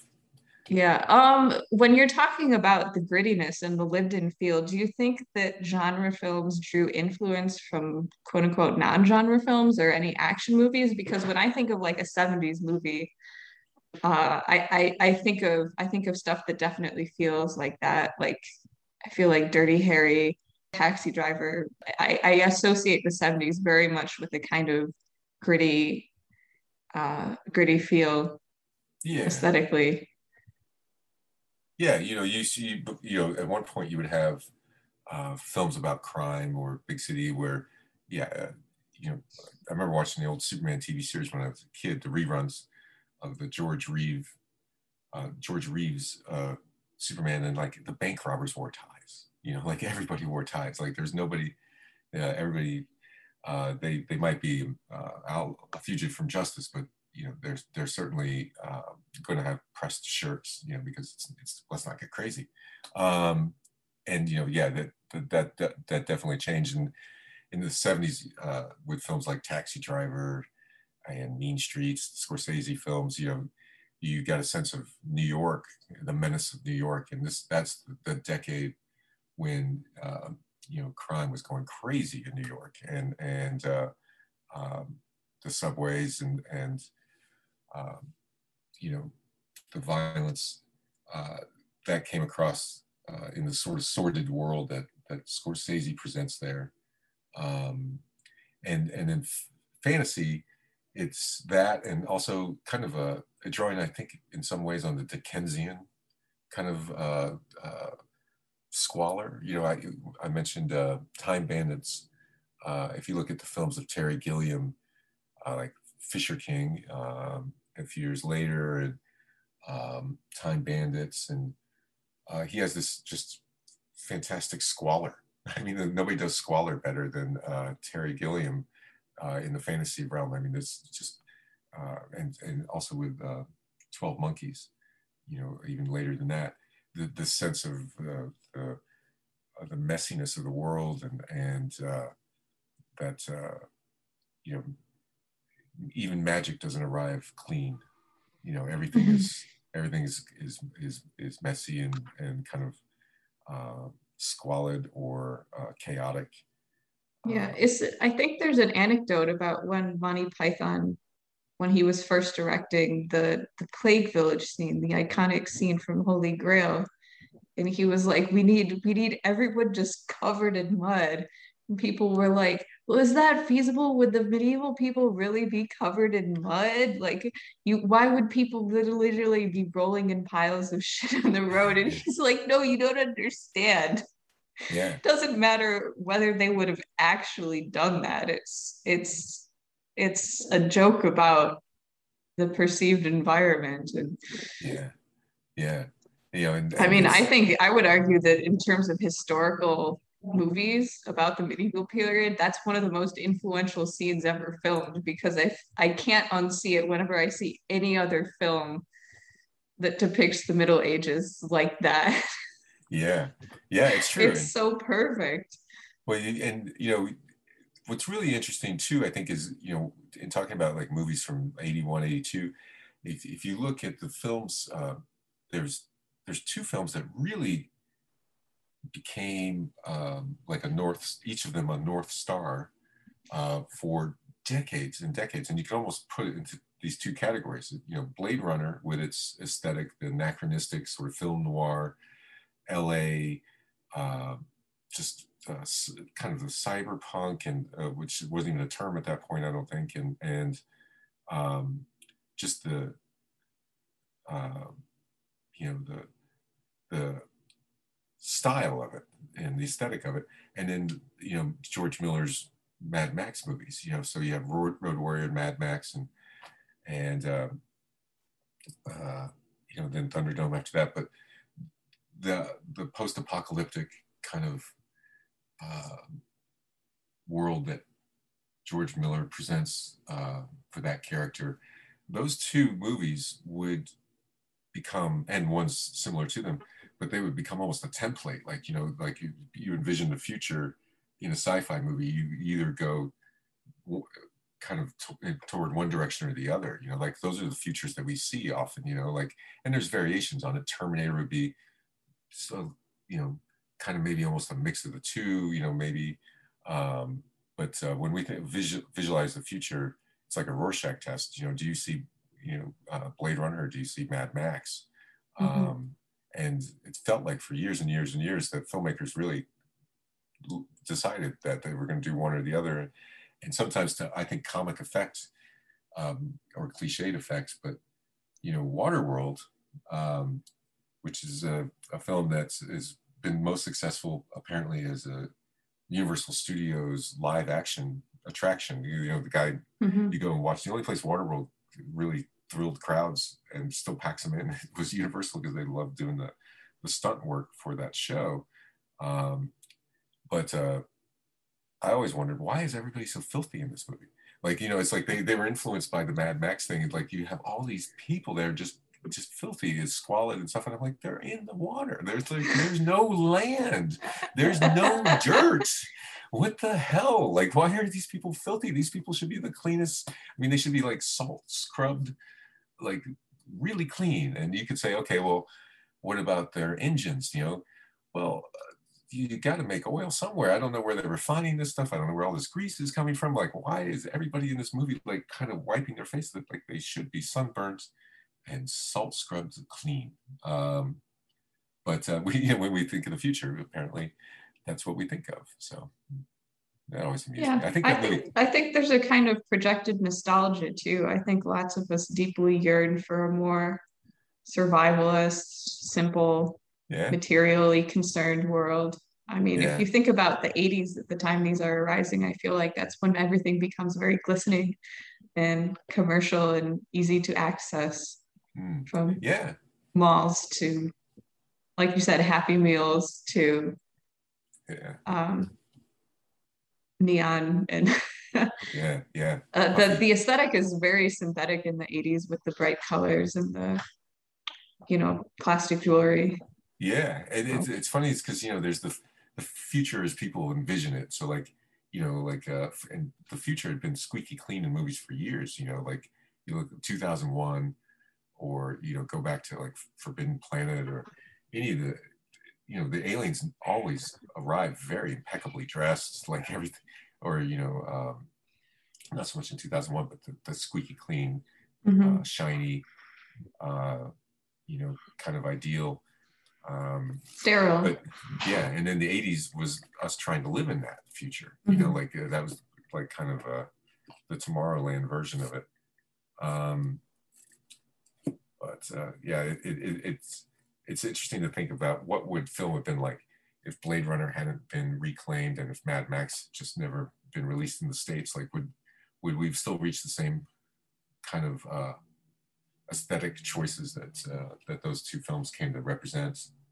Um, you know, were they a culmination of something, or were they a, a inception of something? I'm not sure. But I like those guys a lot. The, the, those two filmmakers are two of my favorite filmmakers, that, and they could not be more different. Ridley Scott and George Miller. Mhm. And um, it's just really, really interesting to see uh, the, the the influence of their vision uh, because it really does Yeah. echo. You know, it really does. should i should i include a vanity promotion of heavy metal that both of those had their origins in That's right. in That's heavy true. metal content yeah Yeah, they both were definitely heavily influenced by it. You know, Ridley speaks very openly about that, and uh, uh, and and it, yeah, gives nods to Moebius Mhm. and to um, to all the the great pioneers of the heavy metal scene. You know, the heavy metal. magazine. okay so you mentioned you mentioned the great peaks of, of genre content as being the early 80s 81 82 and then 2009 2008 would you consider the past marvel decade as being a peak or do you think that we're due for some sort of counter resurgence in contrast to the kind of high baseline of consistent sci-fi content that we've gotten Yeah, you know, I I mean, I think the Marvel movies. There's been you know a lot of debate about like their, you know, uh, trying to frame their their uh, you know artistic viability or their their their accomplishment. And I'm a big fan. You know, I mean, uh, I, I I love what they've done uh, to to attain this interlocking universe of now you know two dozen movies.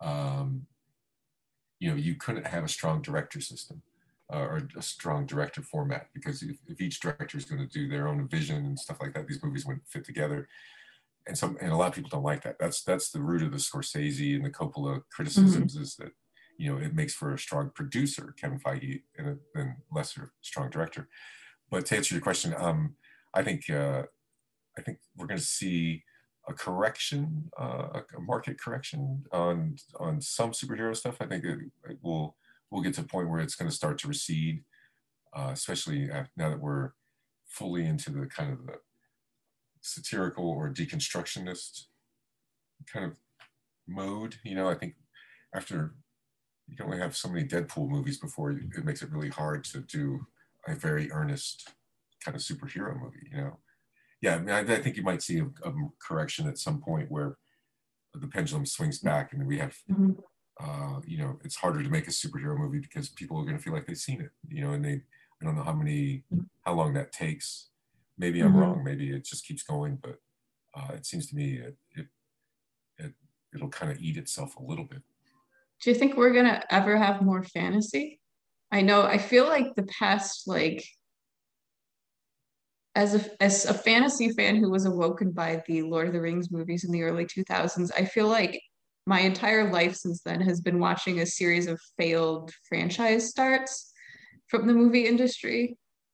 Like I feel like there's been just I feel like fantasy as a genre in cinema is, is marked by like peaks and then like long valleys of of of attempts. Um, do you think do you think we're gonna get a new revival? Are people hungry for that? Do you think? I know Amazon is trying to do Lord of the Rings again. That's right. Something to the tune of like a hundred million dollars per episode. Like it's ridiculous. It's it's uh, extremely intense. Yeah, it's um, and I think for, for, them, they're the long tail is why they're they're doing that. Is that they think it'll have value for generations. Um, yeah, you know, I, I think fantasy does kind of come. Uh, there's an ebb and flow, and it's it's of course there's like the kind of the high fantasy, so to speak. You know, like uh, mm-hmm. yeah. Um, but uh, you know, like for you know Narnia and the hell, uh, uh, Pan's Labyrinth and uh, the Lord of the Rings and uh, Harry Potter movies. You know, the the that kind of fantasy. I think that's the kind of ebb and flow the most. Uh, the stuff that feels like a period piece, of, even if it's mm-hmm. a, a, real period. Um, but then you know, the, there's the less formalized fantasy, uh, and again, that's like those kind of magical realism, uh, and mm-hmm. but it doesn't have that sort of uh, good versus evil on yeah. epic uh, level. I think that's yeah. kind of what you're talking about. Um, I think you know it just it it just depends on the um, on the settings. It, it's you know um, it, it's hard to create those immersive worlds, and and uh, a lot of times now when you see a fantasy or sci-fi uh, introduction of franchise, like like you were saying, these sort of would-be launches, they seem to me they're driven more by gee whiz ideas than by story a lot of mm-hmm. times mm-hmm. uh, it's like oh wow we can do you know uh, uh, a story that has you know uh, this aspect of um, game of thrones like you'll see a lot of game of thrones knockoffs but they're mm-hmm. driven by what if he uh, it was a place like this and and this happened they're situational but they're not driven by the character yeah. like and, and i think that that's um, you know one of the issues that kind of dogs it because then it it it,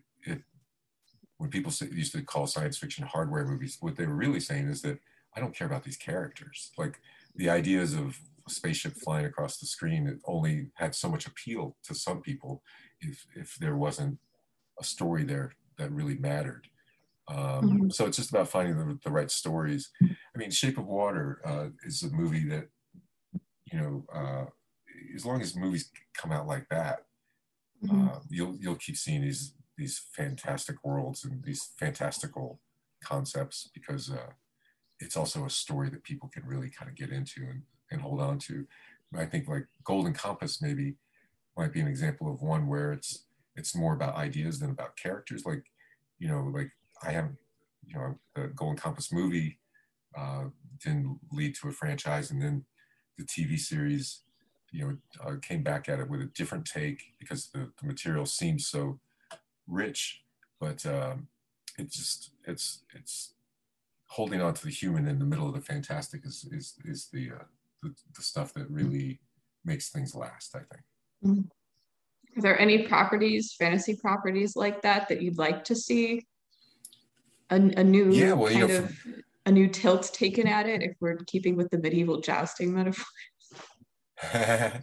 well, you know, I love I. Uh, it's not necessarily pure good versus evil fantasy, but it certainly has fantastical trappings and settings. Uh, but Sandman, uh, the Sandman, mm-hmm. the DC Comics epic. You know, it's I, uh, I adore that story, and uh, and I would love to see like a really terrific telling of that. Uh, and it's a challenge. It's challenging material. I mean, there's a hundred issues of comics you know which part of it do you start with which part do you leave out um, the character isn't necessarily um, doesn't necessarily lend himself to uh, a, a, very human story arc you know i mean mm-hmm. the god of dreams is, is elusive Um, but that's one I would really like to see, just because I, I enjoyed that so much. Um, I think they might be priming for that and with the Yeah. the very star-studded audio audio book audio play. I don't know if you'd call it audio adaptation. yeah, yeah, audio adaptation. Um, Mhm. yeah, I think you're right, and uh, it's it's it's really intriguing to think about who would play who, and and uh, the casting for that stuff is always fun. Uh, on the classic kind of shelf, uh, what's no, I mean that would be the one that springs to mind the most. I can't think of a, a bookshelf one that really desperately needs to be made in my mind. Um, I think a really cool Conan movie would be great. Uh, they've tried, you know, uh, multiple times. The last time with Jason Momoa, you know, and Ron Perlman. Um, but that's that's a tough character to crack because so much of it on the page, he's he's he he doesn't talk a lot and he doesn't have a lot of close friends. So like to tell a story, um, that's you can tell a story on a page with that character easier than you can on a screen because he doesn't really. Uh, there's not a lot of exposition, uh, so that's a challenge. Yeah. But It would also, I feel like, attempts to expand the character beyond the stoic and gruff. right, Uh, even in interactions with Conan fans I've had, like they get pissed. Right, Like I think I made some innocent comment, like it would be really nice, like to see like a sweet side of Conan just just for a little bit. And people were like, but then he wouldn't be Conan. How can you be saying this? You obviously don't know anything about Conan. So right. uh Yeah, it's true. That's true. Yeah, it's yeah. He's like Judge Dredd. You know, the like in the comics, Judge Dredd has never taken his helmet off. Like you've never seen his face. You know, and and Stallone, like first thing he did was take his mask off, and everybody's like, "I'm out." And yeah, it, it's you know, rules are meant to be broken, but then also you know, uh, holding on to the authenticity or the core of a character, what makes that character sticky uh, in the mind of the public is is key. It's a that I delicate think the, the the taking off the mask and breaking of archetype was like the moment that made Dragon Slayer from like, oh, this is a really good, enjoyable movie to like, oh my god, this movie is so well done, is when you when they revealed that Vermithrax was really just trying to feed her Yeah, or his its babies the whole time. And then like when it sees its its babies who were killed and gets angry, I was like, oh my god. yeah, yeah. It's so simple, but so yeah elemental so yeah, effective. Yeah. yeah yeah it's simple because it's uh it's it's that level that it reaches you know uh that elemental core um yeah and and the the kind of the tragedy of it is uh it's hard not to identify with it and then that's that's the Yeah. success is if you're watching a fantasy movie and you're identifying with a dragon that's the, that's unexpected so that and especially at that time although Pete's Dragon also sought similar middle ground with the audience in a different way Mhm. I think the reboot was was very well reviewed though. So yeah yeah, yeah. but um, just don't let anybody do wizard of oz just don't let them do that you know don't I feel like there's been like 10 failed like or like sci-fi or, or reboot or dark adaptations of Wizard of Oz that have all like been on TV or have failed except for Wicked. Yeah, yeah, yeah. Well, and that that James Franco, you know, thing, Yeah. uh, Oh. uh, which I didn't see, but it's, uh, I guess it had some mild success. I don't know, Uh, but uh, I don't yeah, think you- it was very fondly. I, I don't think anyone rem- recalls any wonderful feelings from that movie. yeah, that's one. Yeah, Oz the Great and Powerful. yeah, I think it's gonna lose traction. It's a shame because I really like uh, Sam Raimi. Like, a- Yeah. I really like Sam Raimi, but um, yeah, it's it's interesting. I, I don't think they should do that again. Um, does, did you have you read those books, the Wizard of Oz books? Uh, the A long time ago. Yeah, they're crazy. They're Yeah. nuts. They're I remember the pig baby is like was really disturbing to me as a The kid. Tin Man chops off his. I mean, he ends up. He, he, he chops himself up. Like that's not a. That's not a. That's not a movie I want to watch. That's a lot. But uh, maybe maybe they should get uh, Eli Roth to do a Tin Man movie, and then it's gonna that's gonna be completely, you know, because he'll chop himself up with the axe and it'll just be really bloody and awesome. I'm out for that. so. All right. Well, thanks so much for talking. Uh, it was a great conversation. And if if you as the audience hasn't seen Dragon Slayer or any of these movies, we strongly recommend you check them out. Um, as you can see, that there's there's a lot of fertile uh, thinking that you can do about the arts when you look across great periods of time. Yeah, yeah. You know, it's interesting. Yeah, you're right. And you can connect dots that people don't even expect, like Game of Thrones. Who would expect Dragon Slayer to have influenced something like Game of Thrones? But it clearly did, you know, and uh, it's interesting to see the, the lines that connect things across time uh, and across all these magical realms.